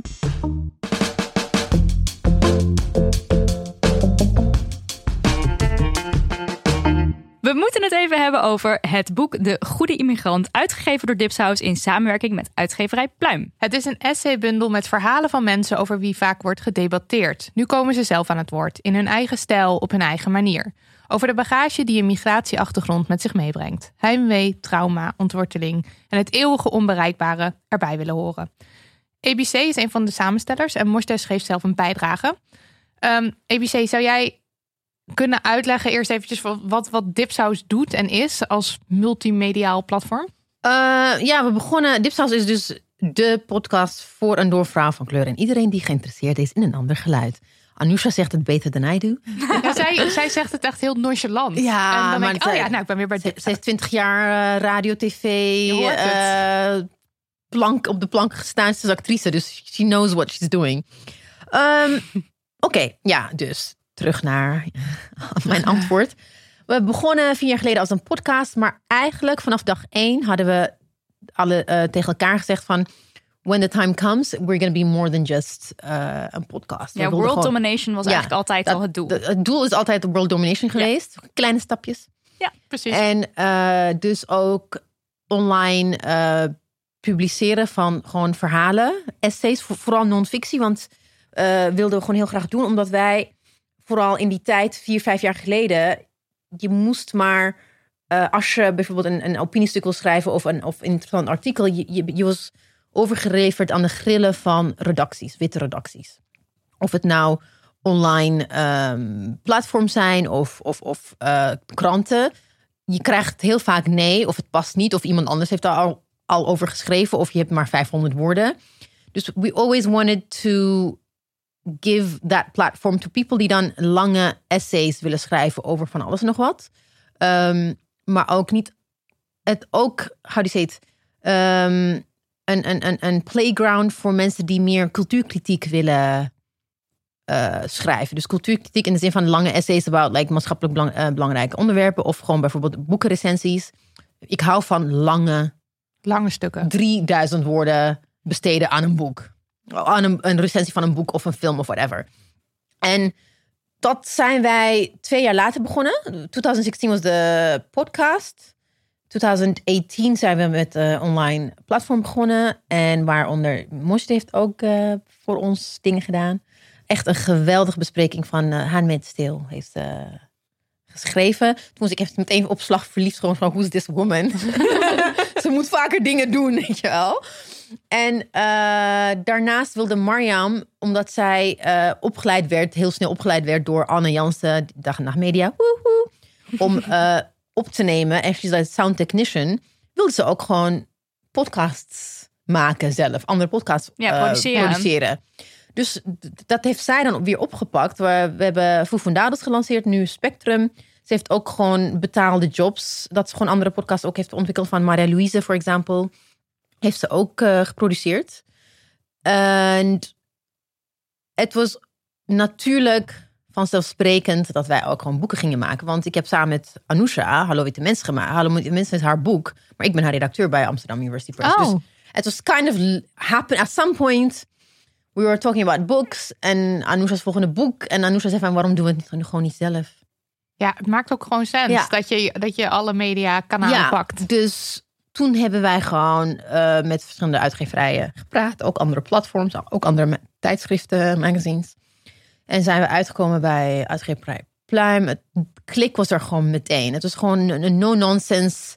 eh, we denken hetzelfde over wat er nodig is eh, in het ehm, uitgeeflandschap. So let's do this. Het was geen mits en maren en haken en ogen aan de samenwerking. Dus het is vrij ehm, vlot gegaan. En fast forward two years later. En we hebben ons allereerste boekje. Yes. The Good Immigrant. Zo Ja. is het. eh, Want als je eh, de uitgeverijenwereld of de boekenwereld ook, Morster, als je dat moet schetsen hoe dat er nu uitziet, kan je dat... Eén woord. Eén woord. Wit. Ja. it's still Nog very steeds? Ja. Ja. Ja. Alleen de output, output kant heb je ja. wel eh, meer tussen aanhalings. I, I, don't, I don't like using that word kleur. Maar eh, aan de achterkant, aan de, De production kant, de redactie, de PR, Ja. eh, beslissen op beslissingsniveau. It's, Ja. it's lily white. Maar niet Mhm. alleen in terms of eh, alleen, en- en- alleen race, maar ook echt dat gedachte. Ja. Uitgangspunt, perspectief is gewoon super wit. Ja, want er zijn natuurlijk eh, witte mensen die al veel meer het, het, het gedachtegoed hebben omarmd van inclusief zijn en dat ook eh, da- daarmee bezig zijn.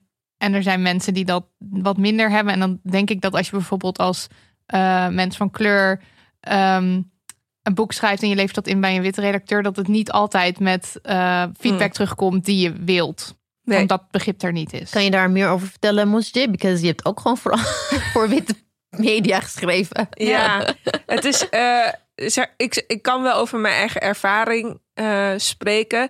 Zonder iemand af te vallen hoor, dat is het helemaal niet. Maar het is een ehm, belevingswereld iets. Wat, dat heeft daar mee te maken. Want eh, het heeft niet altijd te maken met of iemand inclusief wil zijn of niet. Maar het heeft gewoon met het begrijpen zonder het uitleggen te maken. Dus stel, ik stuur iets in bij ABC, dan snapt ze gelijk waar ik het over heb. Of ze neemt aan dat ik weet waar ik het over heb. En als ik het bij een witte redactie inlever, dan is het zo van: is dit wel echt zo? Is dat zo? Heb je cijfers? Kun je het bewijzen? Ah, ja. En dat kan best wel vermoeiend zijn, want je weet dat je gelijk hebt. En waarom moet je altijd gewoon hier zijn de grafieken en de weet ik veel wat, ehm, de bewijsstukken aanleveren, zeg maar. Dat is een heel groot verschil, want ook al wil iemand die die belevingswereld niet heeft eh, inclusief zijn, slagen ze er niet altijd automatisch in of zo. Het is wel echt hard werken voor, ook voor mij hoor. Ik bedoel, voor iedereen. Eh, ik weet bijvoorbeeld, ik, ik heb geen disability, maar dan moet ik extra hard mijn best te doen om te begrijpen hoe het is om die beleving te hebben. Dus het is gewoon lastig als je niet die beleving hebt. Ja, en dat, dat, dat je dus niet met soort van skepsis wordt. Want dat ervaar je dan waarschijnlijk met een, Ja. met een witte redactie. Dat er een soort van skepsis is en wantrouwen soms. En dat was ook eh, Gia, Gia Mhm. Tolentino bij eh Anousha Ja. in gesprekken. Ja. Die, die vertelde dat ook. En dat was volgens mij voor ons allebei toen nog best een eye-opener. Ik vond dat echt. Toen dacht Zo ik, van, oh, dat ja, is tuurlijk, natuurlijk. al die witte redacteuren. Dan kan je misschien wel als persoon van kleur een boek schrijven. Maar dat, dat is dan toch weer een hele andere beleving. Nou ja, dat is... Ja, en ook dat ding. En ik denk dat ook als, als, als schrijver van kleur. Ga je je ook anders verhouden tot een witte redacteur dan Ja. tot een niet-witte redacteur. Je gaat je alvast al indekken van: oké, Ja. ik moet het op zo'n manier mijn, mijn vraag formuleren. eh, of op, op, op een bepaalde manier reageren, zodat Ja. ik niet. eh, tot- je wil niet dat mensen in hun reflexen schieten, maar je bent ook als schrijver afhankelijk van redacties. Dus je, jij, gaat, jij bent degene die je altijd gaat inbinden. Of je nou wit bent of niet, sowieso. Als schrijver ben je overgeleverd, nogmaals, aan de grillen van de uitgever. Mhm. Of het nou een online platform is of echt fysiek boek. Jij bent overgeleverd aan het medium. Zij hebben de macht om jou wel of niet te publiceren. Ja. Dus hoe jij, je verhaal, hoe, hoe jij je dus als schrijver van eh Damhani verhoudt tot een uitgever. If you're a person of color and spe- specifically a woman of color and black women, dan, dan al die andere dingen komen er echt bovenop. En it's really, really, really painful eh, om, om ermee te dealen. En ik heb zelfs gewoon met een aantal mensen die, eh, zwarte vrouwen die voor Volkskrant, eh, De Correspondent, NRC schreven, die dan, they are commissioned to write something, een essay en whatever, krijgen ze feedback terug, weten ze niet hoe ze op die feedback, ze zijn boos, ze weten niet hoe ze erop moeten reageren. Dus ik krijg een mail van iemand, hoe moet ik antwoord formuleren aan een andere redactie? Ik heb, ik, ik help mensen, ik heb dat ook gedaan, dus ik weet hoe dat werkt. En het kan best wel heftig zijn, because you don't wanna, je wil gewoon opnieuw gevraagd worden Ja, om zijn ja, een ja, stuk te schrijven. machtsverhoudingen. Ja. Ja, ik weet zeker dat als ik een, eh, een heel kritisch stuk schrijf. Kijk, als ik het naar Dip zou, zou sturen, dan, dan ga ik me niet inhouden. Sterker nog, dan gaat Ebice zeggen: Je mag wel scherper zijn. Zeg maar aan. Ja. Ja. En, en als ik hetzelfde stuk zou ik zoveel meer nuance proberen te brengen. En al van tevoren met de gedachte van... Shit, straks willen ze het niet publiceren als ik te scherp ben. Hmm. Dat gevoel. Ja. En dat is dan nog los van dat er ook nog eens meer commentaar komt op Ja. nou ja, mensen van kleur, vrouwen van kleur eh, online. Als je vervolgens als columnist of nou ja, Ja. een, een Ja. opinie of iets. eh Ja. ja, dus dan is het wel Maar- extra prettig als je je gewoon safe voelt daar waar, je je uit, waar het uitgegeven wordt. Zodat je weet, oké, de redactie heeft in ieder geval mijn back. En nu heeft Tipshuis dus. Ja, en ook dat ding. Dat Ja. ding. Maar ook bijvoorbeeld een van de, een van de stukken van Carwan... eh, is echt een heel complex, cryptisch bijna stuk... wat hij geschreven heeft. Eerste lezing, I did not understand everything. Maar ik, I knew what he was trying to do. Dus ik heb niet gezegd van, ik begrijp het niet. Heb ik niet gedaan. Want ik dacht van, he's trying to do something. I don't have to understand it ook. Ik hoef ook niet alles te weten Ja. dat, dat, dat recht op transparency wat van mensen van kleur wordt geëist. Eigenlijk, jij moet mij uitleggen wat jij bedoelt. Dat is eigenlijk de onderliggende, ehm, een, een soort, soort het rode draad in, in, in, in publishing. Of het nou boeken zijn of artikelen of, of columns. Je moet uitleggen. Ik moet, Ja. ik moet de, de witte neutrale lezer moet het begrijpen. Waarom? Ja, Hoezo? maar dat is dan de norm. Je en publiek is blijkbaar altijd de witte. Vanuit Ja. de redactie gezien is jouw publiek altijd een witte Ja. lezer. Ja. Ja, dus als je iets cryptisch schrijft of iets, die, iets dat it's poëtisch, it's, it's like I cannot grasp it completely, maar it's very powerful. En ik denk van het moet gewoon als, als het, eh, als het eh, stilistisch klopt en, en de narrative en de plot, dan weet je, dan gaan we het gewoon publiceren. Ik hoef niet, ik hoef niet alles te snappen. Hier, ik, ik moet nu ook denken aan, wij lopen er, of we lopen er niet tegenaan. We hebben dat ook wel eens als we het bijvoorbeeld eh, in ons boek hebben over black hair. En dan hebben we het over haartype 4C. en dan klopt. is mijn eerste reactie een soort van, ja. oh dan moeten we dat even, ja maar mijn reactie ook nog, oh dan moeten we dat even uitleggen wat het is. Eh, eh, waarom hoe zit dat met die we? types? Waarom zou je? Zoek het maar op op Google als je het niet Ja. begrijpt. Maar er zijn toch ook genoeg witte schrijvers die, eh, weet ik veel, Franse, Russische li- literatuur Klopt. gaan quoten zonder Ja. na te denken of de rest dat ook kent. Ja. Waarom moet dat? Waarom heeft dat niet een eh, een, eh, een, kant, voetnootje. ja, een voetnoot nodig? Maar als het over een andere cultuur gaat, dat niet een witte cultuur is, dan moet er altijd een voetnoot bij. Ja. Ja. Ja, ja nee, En ja, hoe was het dan dat. voor jou, Morste, om eh, een bijdrage te schrijven? Heel Voor, eng. eh, heel eng. Maar Ja. vooral, ik neem aan, vooral. Ja, oké, gewoon spannend eng, neem ik aan. Maar vooral ook een, een, een safe space om, om, om te mogen Ja. schrijven wat jij wilde schrijven. Oh ja, helemaal niet eng op die manier. Nee. Ik denk dat ik in veel engere eh, ehm, handen heb eh, ingeleverd. Eh, maar meer zo van. Ik voelde me ten eerste heel erg vereerd toen Ebice mij vroeg. En ik dacht, wow, is dit mailtje wel echt goed naar mij gestuurd? Eh, ehm, maar ook gewoon Ze zo wilde, van- bijna, ze wilde bijna niks inleveren. Hè? Toen, toen heb ik jou Gewoon de druk was te hoog. in een hotelkamer. in een hotelkamer. Met champagne omgekocht of wat? we waren moe, we hebben hard gewerkt. We waren Ja. gewoon kapot. Nee, toen heeft ze me eh, eh, uitgelegd dat het wel echt terecht was dat ik gevraagd was. En, en, eh, want ik had echt zo mijn twijfels van, nou, eh, ik heb het ingeleverd, maar ik had het dus toen al ingeleverd.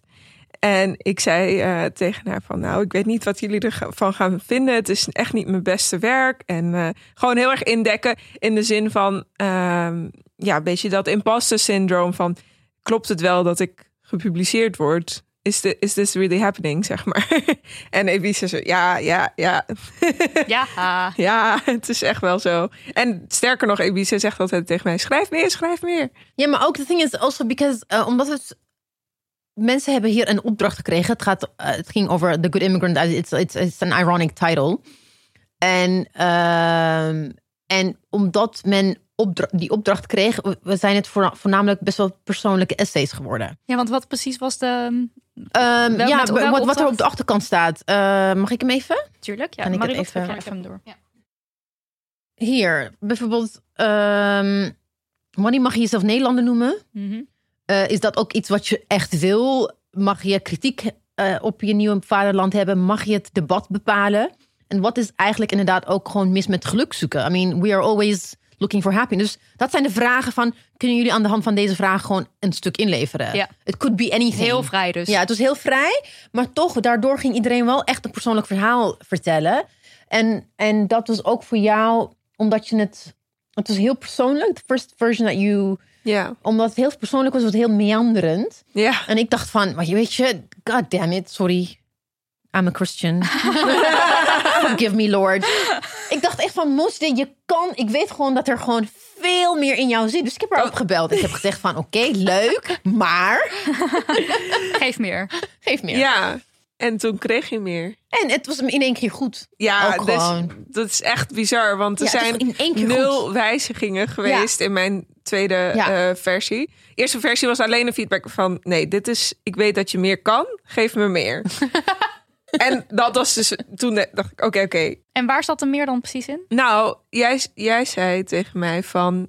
jij vergelijkt altijd alles met literatuur. Misschien helpt dat om een soort van eh, je verhaal in een, in een eh, vorm te gieten. En toen dacht ik eigenlijk, toen ik ophing met haar, dacht ik, oh ja, Alice in Wonderland. Ja. Dus dat is er later, was- is dat Ja. erbij gekomen. Ja, dat is zeg maar, en daar, en dan Kan je, had ze. trouwens, kan je anders kort vertellen wat, wat ongeveer, ik bedoel, mensen moeten het maar zelf gaan lezen, Ja. maar wat de insteek van jouw eh, bijdrage is? Mm, nou, toen ik de vragen zag, die een soort van prompt waren om, eh, om te gaan schrijven, dacht ik, ik weet het al, ik ga over hybride identiteit praten. Omdat ik denk dat samen met mij, ik ben echt zeker niet de enige die dit heeft gevoeld. Zijn er heel veel andere mensen met migrantenachtergrond, eerste, tweede, derde generatie, maakt niet uit, ehm, die zich net niet Nederlander en net niet andere identiteit voelden. Dat soort van alsof je moet kiezen. Mhm. Maar ik heb eh, tijdens mijn studie door gewoon eh, literatuur, eh, essays en zo te lezen geleerd dat je helemaal niet hoeft te kiezen. Dat je gewoon alles en niks tegelijk kunt zijn. En ik wist al gelijk, dit is waar ik het over wil hebben. Want ik dacht, dat is iets wat ik ook aan andere mensen kan geven. Eh, ik wou dat ik zelf zoiets had gelezen toen ik jonger was. Mhm. Eh, niet dat ik heel oud ben of zo, maar gewoon nog jonger was dat ik dit had gelezen. Eh, dus eigenlijk was het een soort van: ik ga dit schrijven voor de, voor de kleine morstes out there. Ja. En toen ik het Alice in Wonderland erbij betrok, werd het gewoon meer dat ik aan de hand van verhalen kon uitleggen wat mijn verhaal was. En dat is iets wat ik gewoon. Het hielp mij als een soort van eh krukken om, Ja. om het verhaal te vertellen. En ook om het iets meer van mezelf weg te trekken, omdat het zo emotioneel was dat ik eigenlijk die eerste versie was een soort van. Ik gooi het maar op Het is ook een papier. soort Ja. verwerking eigenlijk Ja. nog, terwijl je het eh, aan het schrijven bent. Maar je hebt dan wel die eerste versie, denk ik, nodig als een soort therapie Ja. of zo. Om dat dus op papier te zetten. En dan daarna om, om het in een soort, ja, in een duidelijker verhaal te gieten. Precies. En die hybride persoonlijkheid, of noem je dat? Ja. Hybride identiteit die je dan ervaart. Ja, die komt ook wel echt in veel andere verhalen natuurlijk ook naar voren. ja, En als je, als je daar meerdere van die verhalen van leest, dan, dan dringt het ook echt. Ik, weet- ik kan me dus, want ik, ik als witmens had al, had, want het raakte het, het me al, maar ik kan me dus voorstellen als je dat verhaal nooit hoort, of nooit hebt gelezen, of nooit hebt gezien, als iemand met. terwijl je het zelf leeft. Ja, terwijl je het zelf Ja. leeft. Maar, en je hebt dat gevoel wel, maar je ziet het niet om je heen, of je leest het niet om je heen. Als je dat dan nu in dit boek leest, dat dat heel veel met je doet. ja. Hebben jullie veel reacties gehad? Eh, Ik heb heel veel reacties gehad. Ik, eh, ik had het helemaal niet verwacht. Ik, nou ja, ik weet niet. Jullie herkennen dat vast wel. Maar als je voor het eerst gepubliceerd wordt, dan is het heel vaak dat het gewoon ergens verdwijnt. En misschien leest één of twee van je vrienden het en dan eh, hè, is het leuk wat je hebt gedaan. Of je, ja. Maar dit was echt. Ik heb zoveel mensen gehad die mij gewoon een berichtje hebben gestuurd. Die ik wel of niet kende. En die hebben gezegd van. Wow, ik herken me hierin. Wat een, eh, wat een mooi stuk heb je geschreven. Of wat fijn dat, dat dit bestaat nu. En niet alleen over mijn stuk, maar ook over het geheel. Van dit is zoiets bijzonders voor heel veel van ons die zich niet ehm, gerepresenteerd hebben gevoeld in, in literatuur of in eh, media. En ik denk dat dat, ik bedoel, er is heel veel. Dit is niet het eerste boek waarin je representatie in terug kunt vinden, maar het is gewoon zo weinig dat elk kleine beetje voelt alsof je een glas water in de woestijn hebt gedronken. Ja. Jij als mega boekenfan, toen je heel jong was, hield je al heel erg van lezen. Ben je in jouw jeugd boeken tegengekomen waarvan je iets van herkenning eh, kon vinden? Behalve dan misschien Alice in Wonderland. Ja, ik heb zeker wel boeken gelezen waar ik herkenning in kon vinden, maar dat had nooit met mijn identiteit te Op maken. andere. Ja, vlakken. dus eigenlijk, ik, laatst bij de boekpresentatie in Den Haag zei volgens mij Jaël dat heel goed, dat je een soort van je jezelf aan het buigen bent om je ergens in Om te herkennen. Ja, ja, ja, ja, ja. precies. Ja, precies. Dat ding, the thing is, uh, in literature, niet, niet per se in non-fictie, maar in, ook in non-fictie, maar in literature vooral, tenminste in de kanon, heb je, wordt er vanuit gegaan dat ieder verhaal een universeel verhaal is of een universeel ervaring, maar dat is het gewoon niet. Ehm, maar als in het Westen, als a non-white person, leer je jezelf you, you, you insert yourself in a very white story. Dat je gewoon, inderdaad, er zijn natuurlijk altijd. ehm, we zijn allemaal mensen, dus er zijn raakvlakken in hoe je een heleboel dingen ervaart. Maar, maar je kan je echt, echt jezelf volledig terugvinden in een wit verhaal is gewoon onmogelijk. Ja. So you learn to be J.D. Salinger, uh, hoe heet het? The Catcher in the Rye, weet je? Uh, you learn to be, noem maar op. Maar dat boek dat je dan leest, the first book that you read, waarin je denkt van, hey, dit gaat over mij, Ja. is, is dat doet iets- met je. En voor mij was dat when I started read, when the first time I read, uh, omdat ik daarvoor, ik weet niet waarom al die andere dingen niet heb gelezen, uh, toen ik ehm Zadie Smith uh, White Teeth Oh ja. las. Terwijl het achteraf, als ik het nog één keer lees, best wel een problematisch boek. Uh, but still, Zadie, I love you. Ehm, daarin dacht ik van, hé, oké, het gaat over multicultural London. En it could be multicultural Amsterdam. Dus die, die kan je makkelijker inleven dan, dan any other book that I read. En dat is gewoon heel erg belangrijk voor, especially coming of age. In je tienerjaren het is belangrijk om, om, om verhalen te hebben die, die dicht bij jou zijn, zodat je het kan vormen en niet, eh hoe het, verdwaald voelt of, of eenzaam voelt. Voor, voor mij was het echt zoveel later dan dat. Ja. Want ik heb ook Engelse literatuur gestudeerd. En pas bij mijn master, ik, ik geloof dat we in een, in een college zaten. En het ging over eh, poëzie. En iemand zei, maar waarom doen we alleen maar witte mannen? En dat was het moment dat ik echt, alsof iemand een glas brak. Weet je dat ik dacht, wat? Ja. Waar heb je het over? Is er iets anders? Ik heb nooit de moeite gedaan om het te zoeken. Ook Precies, omdat dat ik niet wist dat het. Ik heb er gewoon niet bij stilgestaan. En dit is hoe diep dat gaat. Ik heb er niet bij stilgestaan dat het mogelijk zou En zijn. komt dat ik Iran, Rumi en, en, en, en Ami poëzie en de, de Maar dat was voor mij altijd. ja. Dat was voor mij altijd. Ja. Dat is in, in Iran. Ja. Dat is niet hier. Dat is niet wat. Want ik ben hier. Ja. Dus dat is niet iets waar ik het de gecombineerde eh, identiteit Ja. in kon vinden. Dus het was altijd van of het is echt helemaal Iraans, of het is eh, Brits, Amerikaans, Iers, noem het maar op. En toen iemand dat zei, dat ik dacht, oh, wacht, wat? Huh?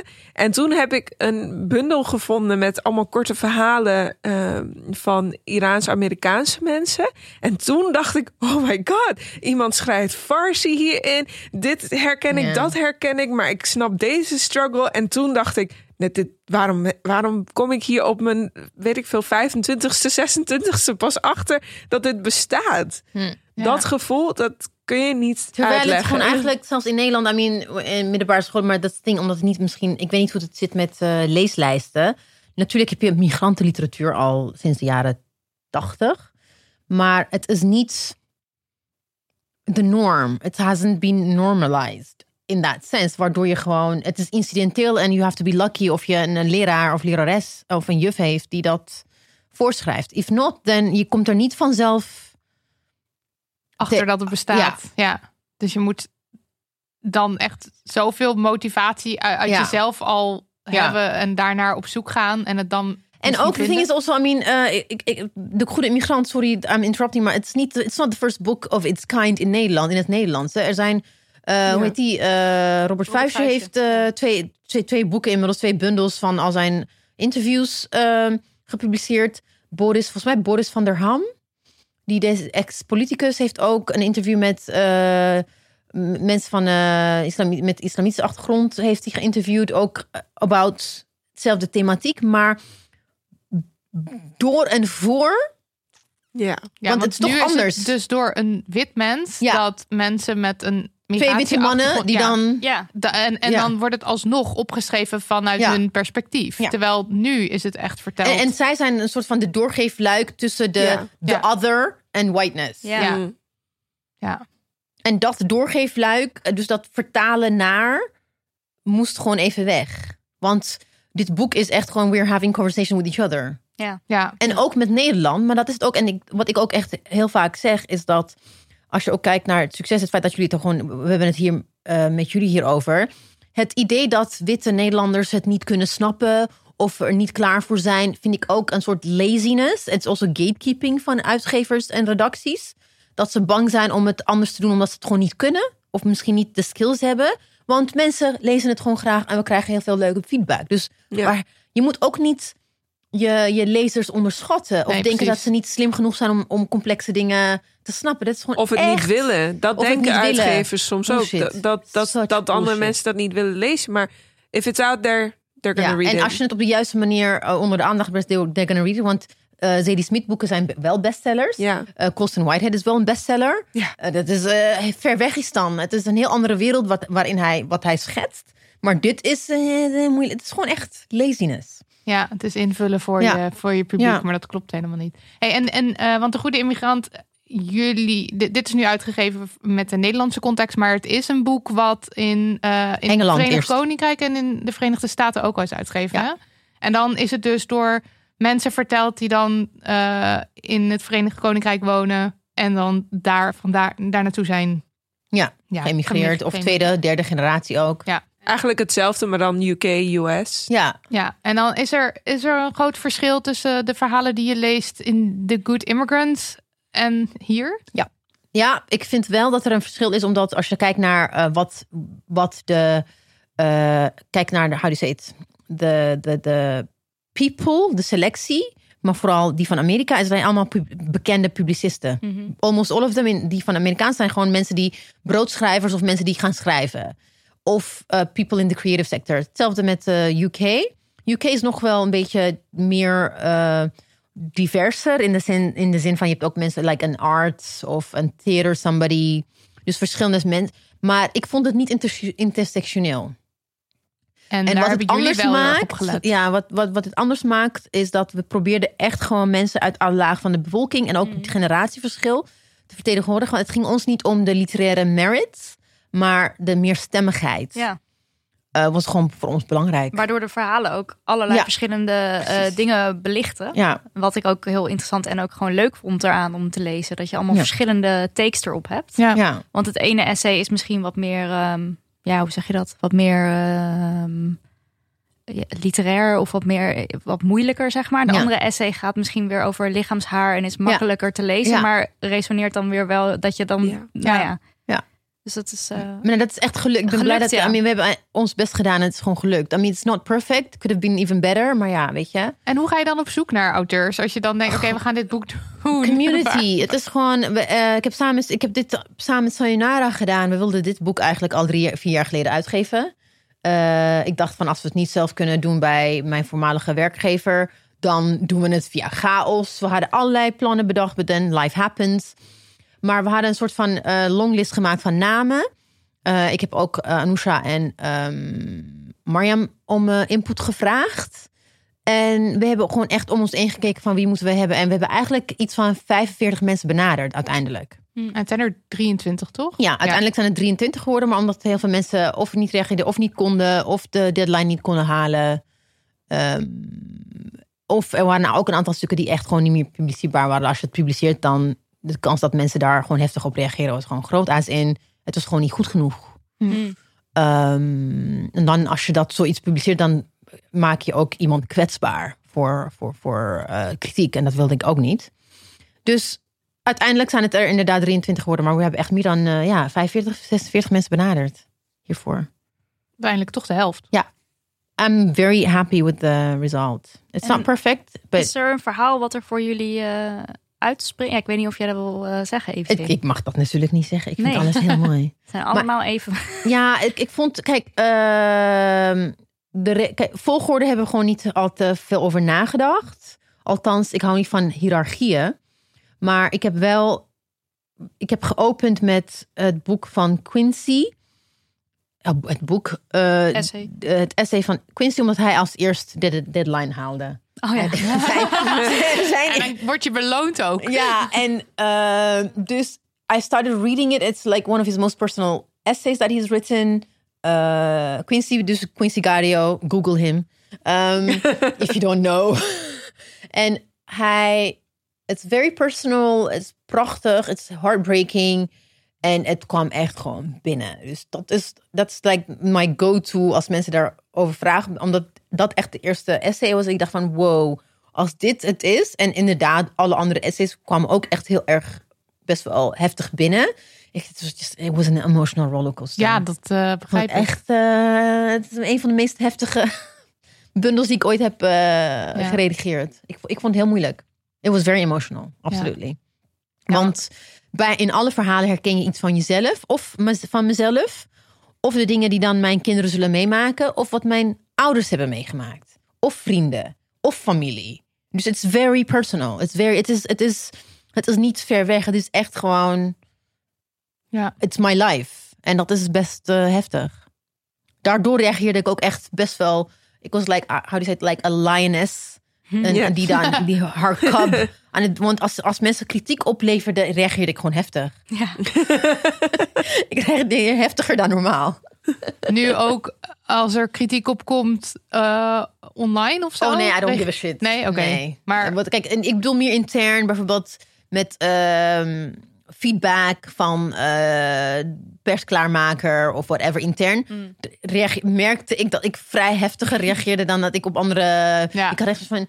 Ik heb gelijk, do you understand how much pain people are writing this? Nee, maar het is. Kijk, it's painful Ja. voor me om te redigeren, maar zoiets opschrijven en weten dat het gepubliceerd wordt, dat iedereen het gaat lezen, het is emotionally best wel voor jou en voor alle anderen. Het is best het is moeilijk. En dan- denk ik van, maar eh, be nice, weet je? Dat is, ik was, ik was, maar wat er online eh, verschijnt, again, dit, in dit, met dit boek we're, we're having a conversation with each other. Dus wat andere mensen daarbuiten denken, het is mooi, het is leuk, maar als ze kritiek hebben, denk ik van, ja, weet je, dan, dan prima, leuk voor je. Het is maar, ook niet voor jou dan. Dus. Ja. Nee. Voor die persoon. Nee.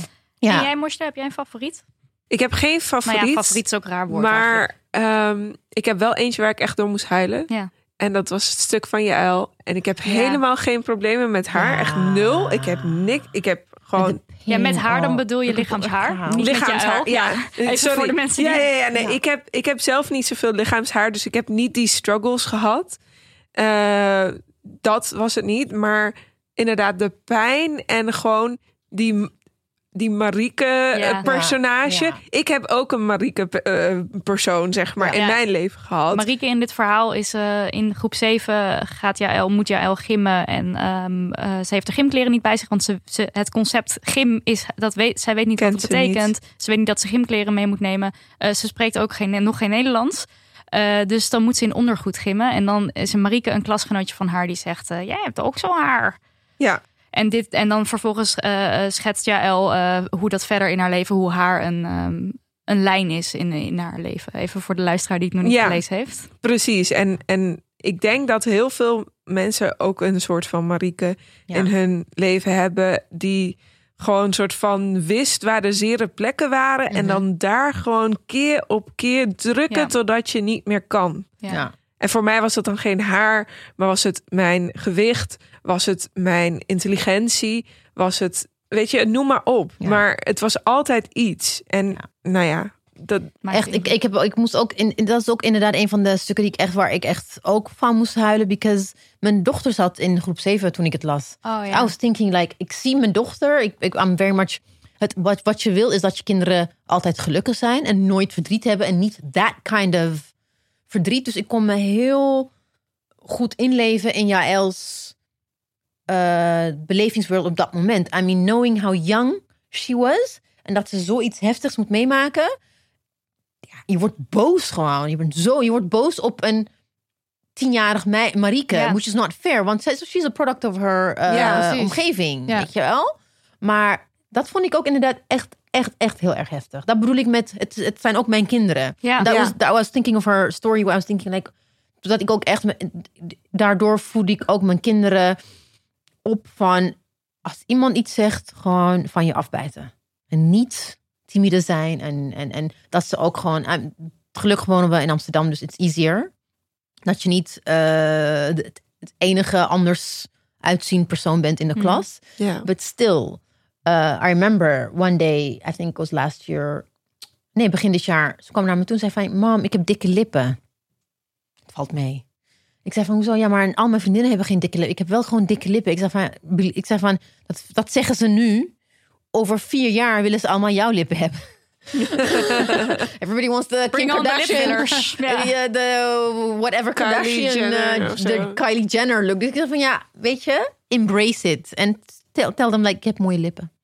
Weet je, dat is maar het feit dat ze al komen like, mam, ik, Ja. ik, ik Ja. dacht nee. Ja. Nee, Ja, gewoon. en dan ben je dus 10, 11. eh, Ja, ja. en, en, en eh, mijn eerste... eh, de, mijn eerste reflex is dat ik ga gewoon in de appgroep, in de eh ouders appgroep, ga ik zeggen van, willen jullie jullie kinderen even, weet je? En toen dacht ik van, nee, nee. dus het is heftig hoor. Het is Ja. very, jullie zijn ook allemaal tiener geweest. Maar het is ook zeg maar voor, ik bedoel, ik neem aan dat haar ouders ook nog niet eh, Nederlands spraken. Dan is het Ja. ook echt, zeg maar, ik heb dat, ik heb dat ook meegemaakt. Ik werd diktiet genoemd, Ja. eh, weet je. En eh, dan is het zo moeilijk om dat over Ja. te brengen op je ouders, wat er aan de hand is. En dan zeggen ze nee, het komt wel goed. Ja. En dan proberen ze je ehm, gerust te stellen. Maar het werkt niet, want het enige wat je dan als kind denkt is van, jij snapt het toch niet. Ja. Ja. Ja, dat is, dat, ja, dat, ja. Ja, dat vond ik gewoon zo, ja, dat raakte me heel erg in ieder geval. ja, nee, ja, read it. Ja, read it. ja en, want er zit ook een verhaal in van eh, de moeder van Marianne. Ja. En dat is ook, want dat is dan weer iets, iets anders, omdat het dan eh, in de jaren zeventig, eh, dat, dat zij vertelt dat ze vanuit Marokko naar Nederland komt eh, als pasgetrouwde eh, jonge vrouw. Eh, en, en hoe- 15 jaar was. Ja, 15, ja. En dat is dan ook weer, dat is dan weer iets, iets heel, maar omdat het dan vanuit de ik-persoon verteld wordt, komt het ook weer. Ja, Het is echt mooi. ja, en de struggles. ja. wat ze mee moest dealen. En, hoe- maar, maar ook hoe ze. Ze heeft er ook, say it, eh, vrede mee. Ja, ja.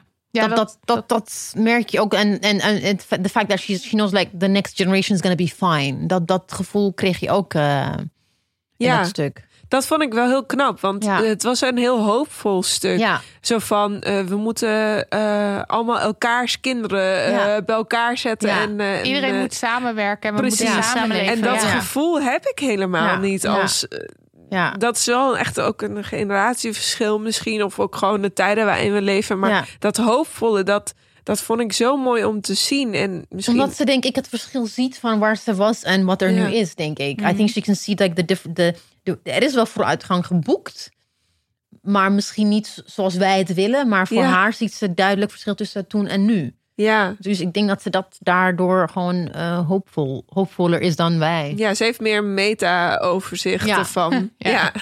Ze overziet een, een, een groot deel in de tijd of zo. precies. Ja, het is, eh, Had jij zelf geen bijdrage willen schrijven? Of was dat niet Nee, bedoeling? nee. Kijk, het ding is, natuurlijk hebben wij alle drie eh, ook onze verhalen die, die prima bij passen. Maar we wilden gewoon echt de focus op, eh, niet op onszelf Hmm. leggen, maar juist op andere mensen. Want over, over onszelf en ons verhalen hebben we het al in 104, 105 afleveringen. dus in principe, die verhalen zijn er. Maar het is beschikbaar in ieder Het is beschikbaar, Ja. maar we wilden niet. Nee, we wilden ook in de inleiding hebben we heel kort gehouden. En de vraag ook vanuit de uitgever, like, waarom is het zo kort? We were like, wij willen die focus niet op onszelf. Hm, ja. Het is heel erg van, let, let other people tell their story. We kregen een, een vraag van een luisteraar die ik wel leuk vond. En dat is, waar voelt het voor jullie het meest als thuiskomen? En dan tussen haakjes onder liefst voor jullie allemaal. Ja, community, bijvoorbeeld die boekpresentatie in Ja. eh, Den Haag en ook Tolhuistuin. Als we bij elkaar zijn en, en wat ik echt vooral Tolhuistuin heel tof vond. Ik kon er niet van genieten omdat ik het georganiseerd had. Terwijl die van Den Haag was, iemand anders heeft gewoon, ik kom gewoon. Maar op een gegeven moment was de eerste boekpresentatie en de meeste auteurs die er waren, ze kwamen en ik zag ze. Hey, hey, ik ben dit en dat. Ik ben Mojde, ik ben Karwan. En they were signing each other's books. Ik werd daar zo blij prachtig, van. ja. Ik zag ook Mariam's moeder was er ook. Ja. En iedereen ging haar toe. Van dag, leuk te ontmoeten. Dus de, fact that people were like together, dat togetherness. eh, en dat gedeeld pijn, ook gedeeld joy en laughter en plezier is. Dat lees je denk ik terug in de boeken, maar ook in dat fysiek samen zijn. Ja. En dat kwam heel erg goed naar voren. En dat vond ik echt, dat vond ik zo, zo mooi om te zien. Voor mij is het denk ik heel vaak, heb ik me thuis gevoeld als ik weg van thuis was, eigenlijk. Dus ik heb een, een jaar in Canada geleefd. Ik heb een half jaar in New York geleefd. En op de een of andere manier ehm, viel ik daar minder op of zo. In hele grote steden. En dat, dat de community om mij heen gewoon mij heel erg accepteerde. Ik heb bijvoorbeeld in New York, eh, ik was daar voor exchange. En ik zat in een klas met eh, bijna allemaal zwarte vrouwen. En die, en die hebben mij echt een soort van een warme, warm bad was het of zo. Waarin ik terecht kwam, waarin ik niet hoefde uit te leggen wie ik was. En dat alles oké was, zeg maar. Dan de vraag, waar kom je vandaan, zeg maar. Was dan voor hun niet, eh, wat is je nationaliteit? Waar kom je echt vandaan? Dat was hem niet. Het dat was, hem niet, Nee, maar het was zo van... Vertel mij wie jij bent. je verhaal. En dan zei ik, nou, ik ben Nederlands, maar ook Iraans. En dat was ongeveer, dat, daarvoor deed ik dat niet echt. Maar door hun heb ik geleerd dat het oké was om beide te zijn. En dat, dat voelde voor mij voor het eerst dat ik echt dacht, eh, een soort van rust kon vinden. En ook eh, dat gevoel krijg ik ook als ik met eh, de andere auteurs ben. Of als ik met eh, mensen ben die mij gewoon begrijpen. Dus voor mij is thuiskomen heel erg de mensen waar ik me veilig bij voel, waarbij ik me voel dat ik mezelf niet hoef te verantwoorden voor wie ik ben. Dat ik in alle facetten oké ben. Dus dan kan ik lekker die eh, keiharde feminist zijn en tegelijkertijd ook mijn eigen cultuur uitdragen. En dat er dan een safe space is voor gewoon zijn wie je bent. Precies. Dat je een soort van dialoog aan kan gaan die zonder woorden kan gevoerd worden. Soort Mooi. van. Ja. Vind ik dat. Ja. We hadden ook nog een vraag over een van de woorden op de achterkant, namelijk het woord niet-westers. En daarover zegt iemand: Ik vind het een lastig begrip, omdat je dan redeneert vanuit het dominante Westen. Vanwaar de keuze voor de term. Westers vind ik overigens ook lastig, omdat het zo diffuus is. En toevallig zag ik vandaag, ik weet niet of je, heb je dat ook gezien op Twitter? Ja, ik, kaartje van Suzanne Bonjour. ja, Saskia Bonjour. Saskia Bonjour, Ja. sorry. En, heb je eh, het gezien? en de verwijzing naar Wikipedia over wat precies dan westers is. En dat het een totaal onduidelijk iets Het- is. Die, die tweet eh, is dus eh, een eh, wereldkaart. En dat is dan aan de hand van eh, CBS-onderzoek. Ja. Oh ja. Hebben ze ingekleurd wat dan zogenaamd westen is. westers is. Japan volgens- is volgens mij ook Nederland. westen Nee, maar volgens nee, nee, dat, Daar is toch? dus discussie over of dat erbij hoort of niet. Nee, nee, kijk, officieel is Indonesië en Japan Hoort westers. bij. Ja, en Israël ook. Maar was het bij Indonesië dan niet weer de mensen die dan Maar eh, Suriname na, niet, hè? na of voor 1950? Nee, of nee, Indonesië als land is een westers land. Oké. Dus je bent, als je uit Indonesië komt, ben je een westers allochtoon. Tenzij dat de definitie veranderd is. Maar als je gewoon naar cbs.nl gaat en gaat zoeken... westerse allochtonen en niet-westerse allochtonen... die indeling, Japanners en Indonesiërs horen bij eh, westerse allochtonen. En Israël ook. Maar eh, Turkije niet, terwijl Turkije dichter bij Europa is dan Israël. Dat bedoel ik. It's, it's a very colonial, it's a very white supremacist construct. Maar het bestaat wel. Mhm. Het, nogmaals, het, en, en de thing is, het is we, we hebben daarvoor gekozen om, dat, om het boek uit te leggen. Maar wat wij, hoe wij onderling met elkaar praten, nogmaals in het Engels tegen de Global South. dan refereer je aan jezelf like from the of the South-South connection is, is, is, is een, een, een slang. Dat is de internationale. ja, de internationale van de, als je zegt South-South, dan weet, dat, weet iedereen waar je het over hebt. Hmm. Dat het is gewoon een, een- En dat is dan on- onder het is niet. Eurocentric, ja. Ja, Ja, maar het- ook weer niet, want eh, Australië. ja, precies. Eh, maar dan, kijk, het is, het is niet fysiek, het is de state of mind. Ja. Ja, Maar ja, dat ja. is sowieso, er zijn meer van dat soort constructies. Midden-Oosten, in het Ja. midden van wat? Ja, Midden-Oosten in het midden van. Mm. Ja, daarom dus. Maar het zijn de constructs waar binnen we functioneren. So we have to, we have to like make it clear. Ja. Maar terwijl bijvoorbeeld Jaël is wel, so she's uh, Israëli. Maar officieel is ze wel Westers. Maar hoe ze in Ne- Nederland is, she's racialized because of how she looks. Ja. Eh, en, en, en, en daarnaast ook gewoon antisemitisme. Daar heeft ze ook een heel goed stuk eh, op dipsaus.org ook. erover.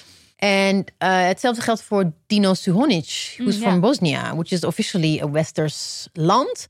Maar Bosnische moslims zijn geracialiseerd in Nederland. Weet je, dus het is heel diffuus, dat klopt. Maar je kan wel zeggen, ja, het klopt. Ja, we weten dat het niet klopt. Maar we worden wel zo, zo benaderd. Dus ik kan er niks aan doen. Ja, het is Ja. meer hoe je I wordt can reject behandeld. Ja. I can reject it. Maar als ik de straat uitloop, word ik als niet-Westers allochtoon aangemerkt. Ja. ja. Dus niet echt te ontkennen. Nee. Eh, nog een vraag. Ik corrigeer mensen vaak als ze dingen zeggen als een niet-Nederlandse achternaam of die ziet er niet Nederlands uit en dat soort uitspraken.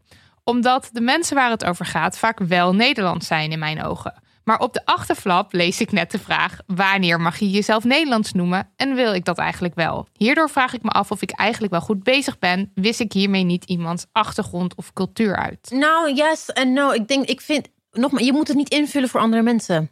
Nee. Dat, daar, daar, dat is het. Ik vind het heel lastig, want ehm, als ik dan bijvoorbeeld een keer zeg van...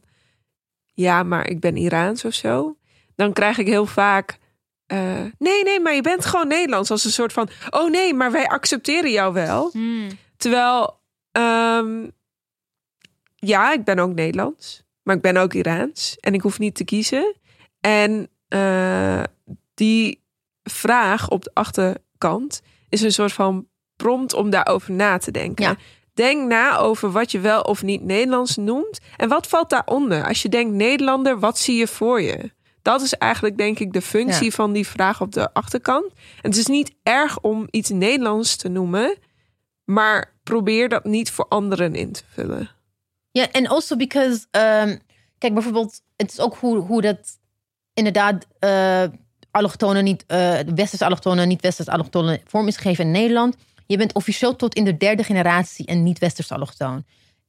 Ik ben, ik ben eerste generatie. Ik ben, vanuit, ik ben in Ethiopië geboren, maar ik ben naar Nederland gekomen. Dus mijn kinderen die hier geboren zijn, zijn niet-westerse allochtonen. Mijn my grandchildren are going to be niet-westerse allochtonen. What the hell? Weet je, dus ik heb ook echt zoiets van... zolang ik niet normaal een autochtoon kan zijn of een Nederlander... ik bepaal wel of ik mezelf een Nederlander noem of niet. Of Ja. depending on the situation. Ja, want daar wordt je ook van alles opgelegd. Precies. Dus waar kom je echt vandaan is like question number one. Als je zegt, waar kom je vandaan? Amstelveen? Ja, maar waar kom je echt vandaan? Het is een standaard Nederlands vraag. Het is niet een vraag die je snel bijvoorbeeld in Frankrijk krijgt. Natuurlijk zijn er ook daar eh, racism en othering. Maar Franse eh, people in Fra- France, althans mijn eh, ervaring, is dat they identify as French. They don't deny their Frenchness. Whereas omdat wij altijd als de other worden ge- aangemerkt hier, het is heel lastig Ja. om in Nederland te zeggen, ik ben, ik vind het moeilijk om te zeggen, ik ben 100% Nederlander. Ik denk van ja, ja, ik ben Nederlander, maar, want omdat Ja. ik altijd geconfronteerd word met ja, maar echt. Is dan in, in Frankrijk is dat anders? Is Ja. de mindset ook van de, gewoon de, de, de Franse bevolking, van iedereen, is anders? Het is ook, het het was is ook heel koloniaal, hè? Het is heel erg van you're French. Wij, Oh. like the, the, the French patriotism zit er veel. Het is uitgesprokener dan de Nederlandse. Nederlands is meer onderhuids. Tenminste, dat vind ik. Ja, Eh, mijn beste vriendin, die is in Frankrijk opgegroeid. En haar ouders zijn Tunesisch, dus zij eigenlijk dan ook, of hoe je het wil noemen. Ehm, maar als je aan haar vraagt, waar kom je vandaan? Dan zegt ze altijd Frankrijk. Het Oh. very, En dan, nu ze hier is en mensen dus, dit merkt zij denk ik nu al, dat, dat ze hier moet, dan gaan mensen zeggen, oh, maar je ziet er niet Frans uit. En dan zegt ze, ja, oké, ik ben ook Tunesisch, Maar ik ben Frans. maar ik ben Frans. Ja. Maar, dat, Maar het- die vraag hoeft ze daar denk ik niet zo vaak te beantwoorden. Vier, ja. Want En ik wij- weet niet want- waar het aan ligt. Want Nederland heeft natuurlijk net, net zo'n koloniaal verleden. En, en, en dat, dat, want Suriname, en, en dat was ook heel lang Nederlands grondgebied. Maar het wordt Ja. niet gezien nu als dat je, als je uit Suriname komt, dat je Nederlander, of tenminste als je Nee. als, als iemand met een met Surinaamse roots wordt geboren in Nederland, dat je dan Nederlander bent. Nee, dat is het hele probleem met die term. Is dat het gewoon heel erg slaat op. Als, als men zegt Nederlander, bedoelen ze witte Nederlander. Ja.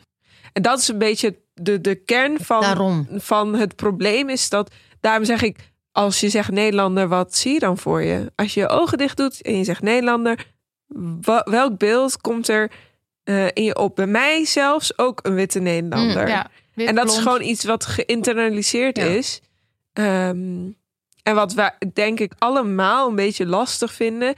Om jezelf volledig Nederlander te noemen. Terwijl je hier opgegroeid bent en eh, er gewoon helemaal bij hoort in principe. Maar je hoort er niet echt bij. Want omdat je er anders uitziet, word je altijd bevraagd van. Maar wat ben je nog meer dan? Want dat heb je Ja. bijvoorbeeld, Amerika heeft dat ook heel sterk, wat Frankrijk heeft. Even if within, within its extremely complex and blatant racial, um, hoe zeg je het, issues. Americans are Americans. Zelfs gewoon mensen die daarheen immigreren, dat hele Amerikaanse melting pot van je bent nu een Amerikaan is, is een, een soort way of life. Het is, het is een, een, een, en dat heb je gewoon, Nederland heeft dat gewoon niet. Nederland is het heel erg, daarin is het echt een heel erg gesloten. Het is een open, inderdaad, mensen zijn open, maar ook wel heel erg. Geslo- het is een gesloten samenleving daardoor. Ja. Because je Nederlandse wordt altijd in twijfel getrokken.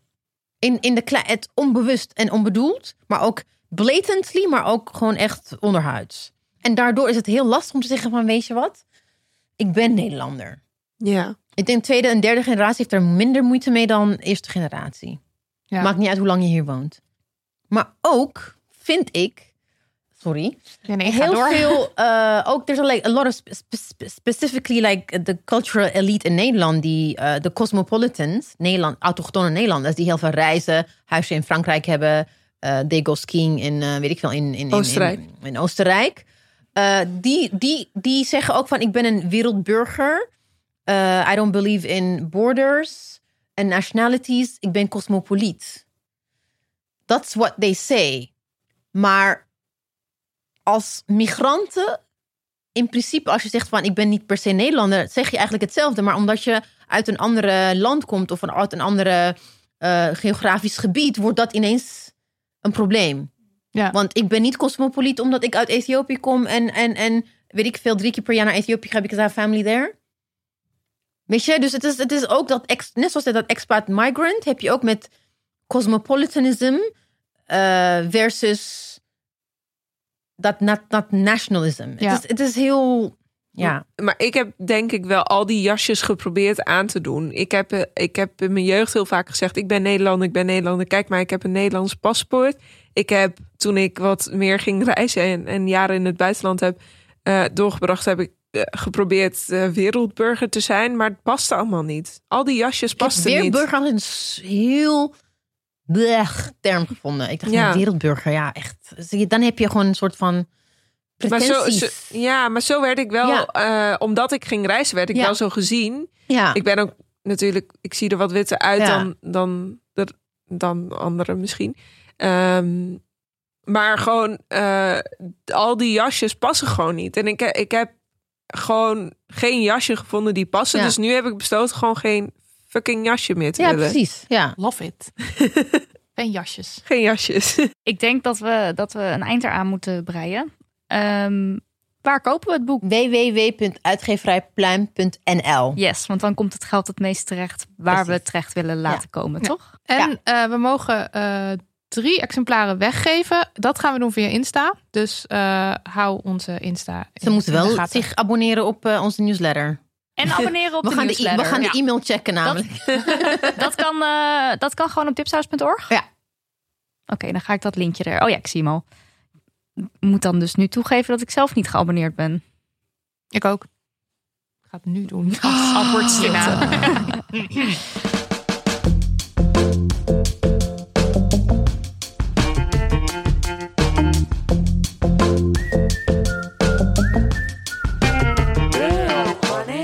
Tijd voor onze afsluitende rubriek de Damn Honey No. Iets waar we de afgelopen tijd boos van werden. En de Damn Honey Yes. Iets waar onze feministische harten sneller van gaan kloppen. Marilotte, wat is deze week de No?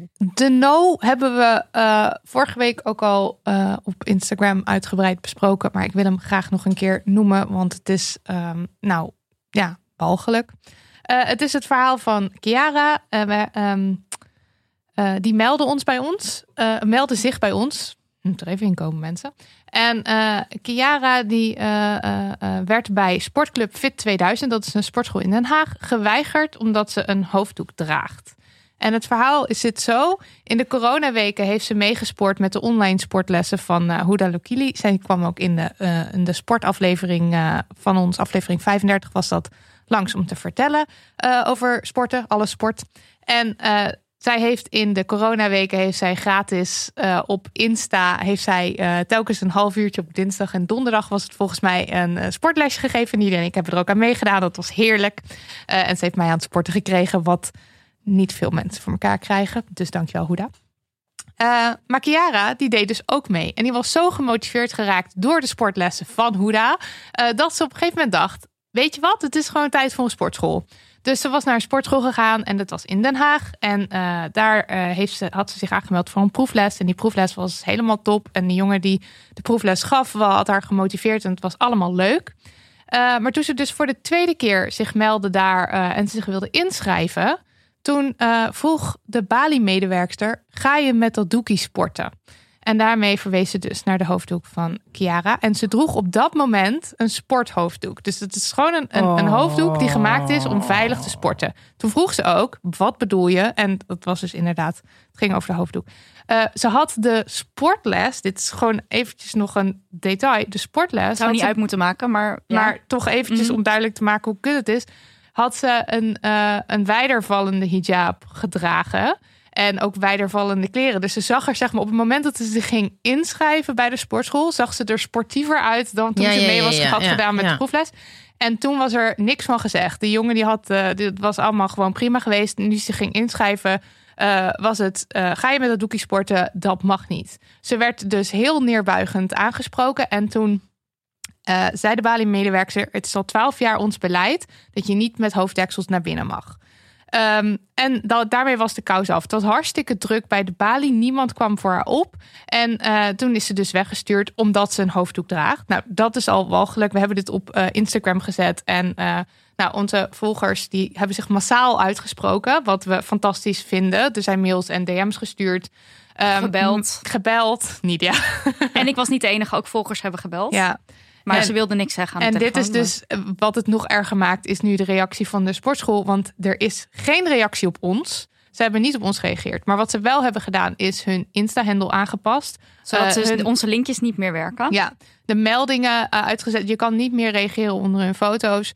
Eh, je zich- Facebookpagina verwijderd. ja, ze, dus ze zijn dus zeg maar, ze hebben zich zoveel mogelijk onzichtbaar gemaakt. Ze hebben een ehm, statement naar buiten gebracht waarin ze gewoon leugens verspreiden. Ja, maar dat statement, voor de duidelijkheid, hebben ze niet naar buiten gebracht. Ze hebben naar volgers van ons die zich kritisch hebben uitgelaten, hebben ze een DM'tje gestuurd. Ah. Dus Ja. zij hebben op geen enkele manier geoond wat er aan de hand is. Ze hebben het niet naar, bui- ze hebben het niet naar buiten gebracht. Nee, dat is waar, Ze hebben ja. om een soort van Ja. het kalm te houden, hebben ze sommige mensen een berichtje met leugens gestuurd. waarin ze naar Chiara verwijzen als een soort als een boze ex. Ik begreep er eigenlijk ook helemaal niks van en het sloeg nergens op.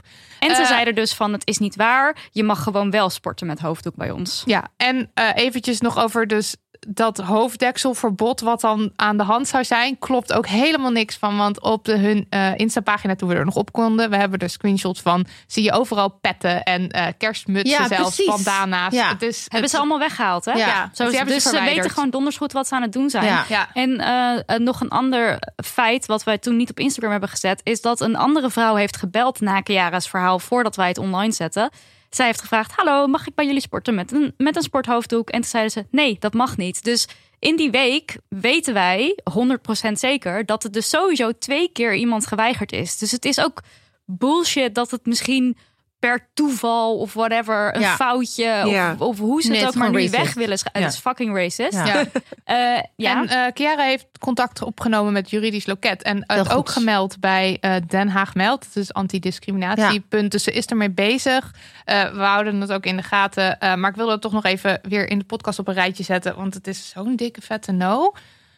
Ja, en misschien Chiara ook- die hoopt ook Misschien moet het is Den Haag, toch? Misschien moet ze contact opnemen met de Haagse Stadspartij, Fatima. Feit, Shout Out en Mariam. Ja. Ja. Misschien kunnen ze daar iets mee doen, want dit, kan, dit mag niet Nee, officieel. het mag dus Nee, ook en niet. er zou gewoon een, een officiële excuses moeten komen. Ja, en, ja. en want dit is, het is, oh, het is, echt- nou ja. Ja, en wat Chiara dus ook hoopte is dat door, door dus nu weer dit te delen, dat mensen zich wellicht sneller uitspreken. Zowel mensen die zelf een hijab dragen als mensen die dus die naast die balie daar ook stonden, die ook het voor haar op hadden kunnen nemen. Of die Ja. hadden kunnen zeggen van, oké, dan zeg ik nu mijn abonnement op als dit blijkbaar is wat er aan de hand is. ja.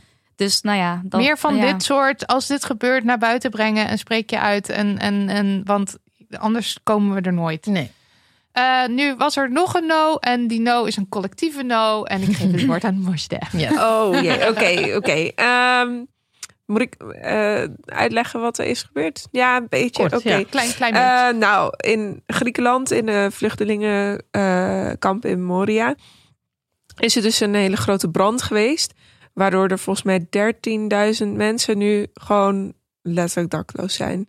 En op straat slapen. En de situatie was al was het, heel ja, schrijnend. precies. Om niet eens te spreken over hoe erg het was. Maar het is nu gewoon echt, echt een noodsituatie. Het was al een noodsituatie, maar nu is het gewoon een soort van noodramp eigenlijk. Waarin er 13.000 mensen geen huis. Sommigen hebben dagenlang al niet gegeten. Niet, ze hebben geen eh, water. Ze hebben gewoon helemaal, helemaal niks. Ze zijn gewoon, ja, nou, ik, Ja, het is meer, als je het in woorden zegt, dan heb Ja. je het gevoel dat het niet overkomt. Ja, en nee. ik weet precies wat je voelt, want Ja. het is echt duizenden mensen op straat en het voelt niet als genoeg. Ja, precies. Dus je kunt het gewoon niet in woorden, in beeld, je kunt het gewoon niet uitleggen. Het is gewoon een ramp.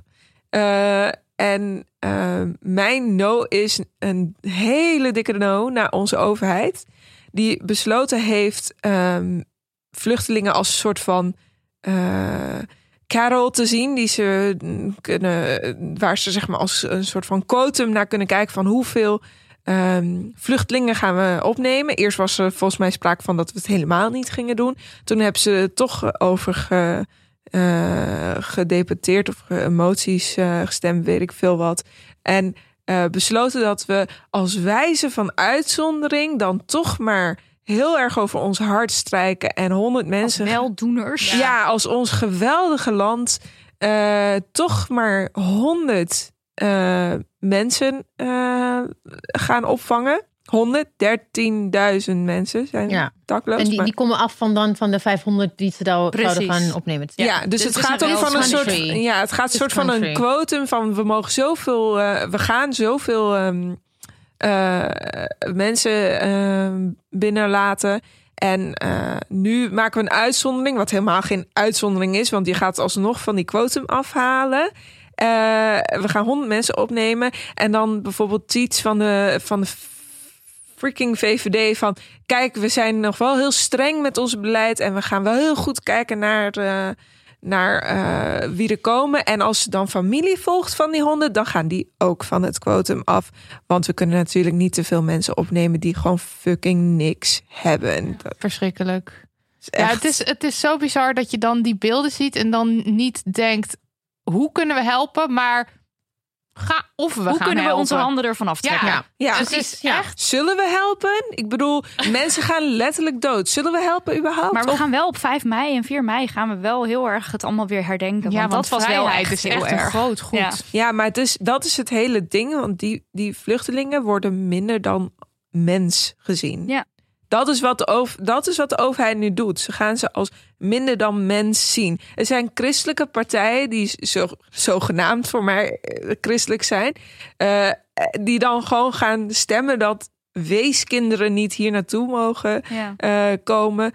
Hoe ik, ik, ik, Ik zag kan op eh, zoveel niveaus er niet bij met mijn hoofd. Ik zag zo'n meme van een kerststal, een foto. En dan stond er zoiets bij eh, van... eh, eh, vergeet niet eh, vluchtelingen te haten... terwijl je je kerststal opbouwt van eh, twee mensen op zoek naar shelter. Ja. eh, als, als Ja. christen Nee, maar is, Ja. is, ik vind, ik vind er ook, het is ook, ik vind het heel makkelijk om over het kabinet te hebben, maar hey, hoe voted, wie, hoeveel luisteraars Klopt, hebben jullie? ja. Wie heeft op D60 gestemd?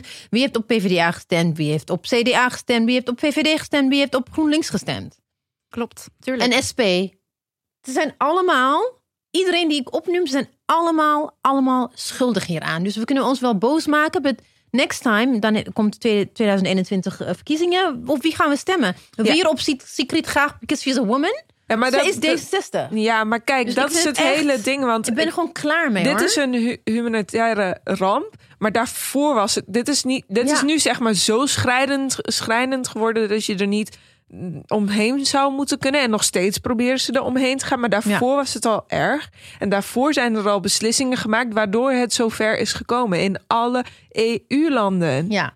Dat- en dit is iets dat Duitsland al heeft het- jarenlang aan de hand is. En vier jaar geleden hebben we- met z'n allen gestemd. Op wie hebben we gestemd? Dus Ja. kijk ook gewoon even hand in eigen boezem.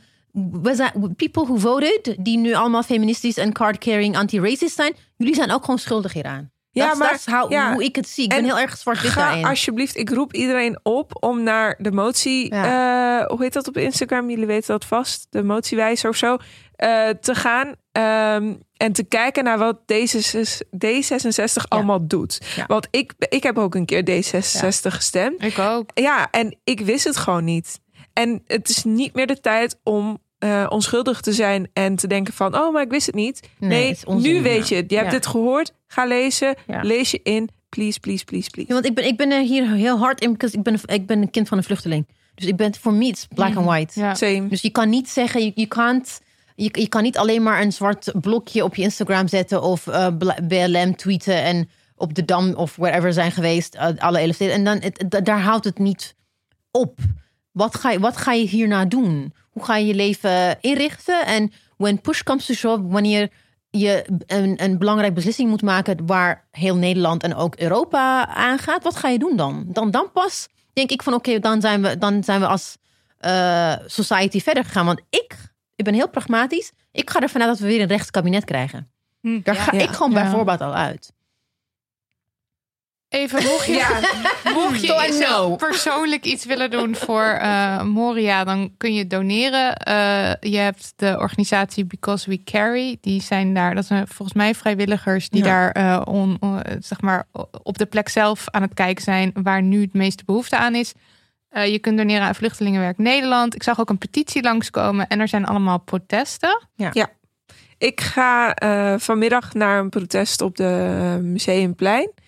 Ehm, ja, nou ja. Morgen is er nog eentje, eh, want ik weet niet, voor vandaag denk ik dat we dat protest niet Ja. redden. Maar morgen is er nog eentje in Den Haag en dat is van Precies. 7 tot 9. Dus dat is daar kan je- zondag, mensen, want we Ja. nemen het Ja. op zaterdag. Oh ja, Ja. is zondag. zondag. Zondag. Ja. Of 13, 13 september. 13 september, ja. Ja, van 7 precies. tot 9. Maar het is, het is ook heel belangrijk om erbij te zeggen van... eh, ja, ik ga naar, naar het protest. En ga vooral naar een protest. Ja, Ehm, als je kan, want sommige mensen kunnen niet. Eh, maar het is ook belangrijk om naar je stemmen te kijken. Want de politiek staat in dienst van ons. Dat zei Zara Ja, eh, vandaag, zag ik. En dat is ook echt zo, want ehm, het is alsnog een democratisch land. Ja. Onderteken eh, die petities, doneer geld, ga naar protesten, doe wat je kunt. Maar stem. stem. Ja. ja en ook, I mean, eh, eh, stuur brieven naar je vertegenwoordigers. Ja. Like, what the hell? En yes, yes. ik graag horen. Yes. ja, mijn yes gaat over eh Clarice Gargard. Voor de mensen die haar eh, niet kennen, luister aflevering, le- aflevering 28 van deze podcast. Eh, lees haar columns in NRC. Ze is oprichter van Lilith Mag. Ze heeft de Drakendochter geschreven. Dat, dat, zij is overal. Je moet dat allemaal maar gaan lezen Oh. en doen als je haar niet kent. Ehm, eh, maar deze yes die begint eigenlijk met een no. En die no die speelde zich af op 18 november 2018. Want toen heeft Clarice een eh, livestream op Facebook gezet van een demonstratie tegen Zwarte Piet. En daaronder kwam toen een stortvloed aan walgelijke comments, waaronder ook doodsbedreigingen. Daar heeft ze aangifte van gedaan en dan komt nu de yes eh, met resultaat. Want het Openbaar Ministerie die gaat 25 afzenders eh, voor onder meer opruiing en aanzetten tot haat, discriminatie of geweld eh, vervolgen. Eh, maandag is de eerste zitting en dan de rest eh, volgt dan in de dagen daarna. En de advocaat van Clarice, dat is Sydney Smeets, die heeft ook aangegeven dat het dus... Het is iets bijzonders dat dit nu gebeurt. Wat eigenlijk heel kut is Mm. dat het zo bijzonder is. Maar de politie die ziet er meestal niks in, zei hij. Omdat het veel tijd kost om uit te zoeken wie die mensen zijn Ja. en wat ze precies hebben gezegd. En het is goed dat dit nu wel gebeurt. Mensen moeten zich realiseren dat dit niet zomaar kan. Dus dat het nu gebeurt is een yes, maar dat het natuurlijk nodig is, is Ook een no. Eh, ja, No het, is ook, het is eigenlijk één grote no. Ja. Maar yes, dat er, dat er eindelijk zeg maar iets gebeurt. Ja. En dat is echt erg En wat dat we er, dan waar het op nog een uit gaat yes komen, dat weten we nog nee, niet eens. Precies, maar, Maar maar yes, dat er dat stappen worden ondernomen. wordt. Ja. En sowieso een yes voor Clarice. Ja. Sowieso. Absoluut. Ja. Duizend yeses. Dit was aflevering 50. Morste en EBC, dank jullie wel. Dank aan de Fabulous 3. Daniel van der Poppen voor je editwerk. Lucas de Geer voor je jinglewerk. Liesbeth Smit voor je websitewerk. En opnieuw een special shout-out. En wel naar Annabel Nijhoff, die in de afgelopen weken in haar eentje heel aflevering 23 over niet-moederschap heeft getranscribeerd. Wat een monsterklus. Annie, we love you much. Als je nu denkt, hey, dat wil ik ook wekenlang typen. Er zijn nog genoeg afleveringen die niet getranscribeerd zijn. En in ons eentje kunnen we het niet. Dus als je wilt helpen, meld je vooral in onze Slack. De link naar de Slack vind je in de show notes. En de show notes van deze aflevering zijn te bewonderen en te lezen op damhoney.nl slash aflevering 50. Lief honingballetje van ons, fijn dat je er weer was en dank voor je luisterend oor. Je mag ons mailen. mag dat eigenlijk? Op info.damhoney.nl als je dat nog durft na mijn relaas van het begin van deze aflevering. Nee, love, you alle, love jullie allemaal. Probeer het misschien kort te houden. Ja, Verwacht niet altijd een reactie. Ja. Love you. ja of, of mail niet. Zelf weten. Ja, doei, mupkes. Joejoe. Doei.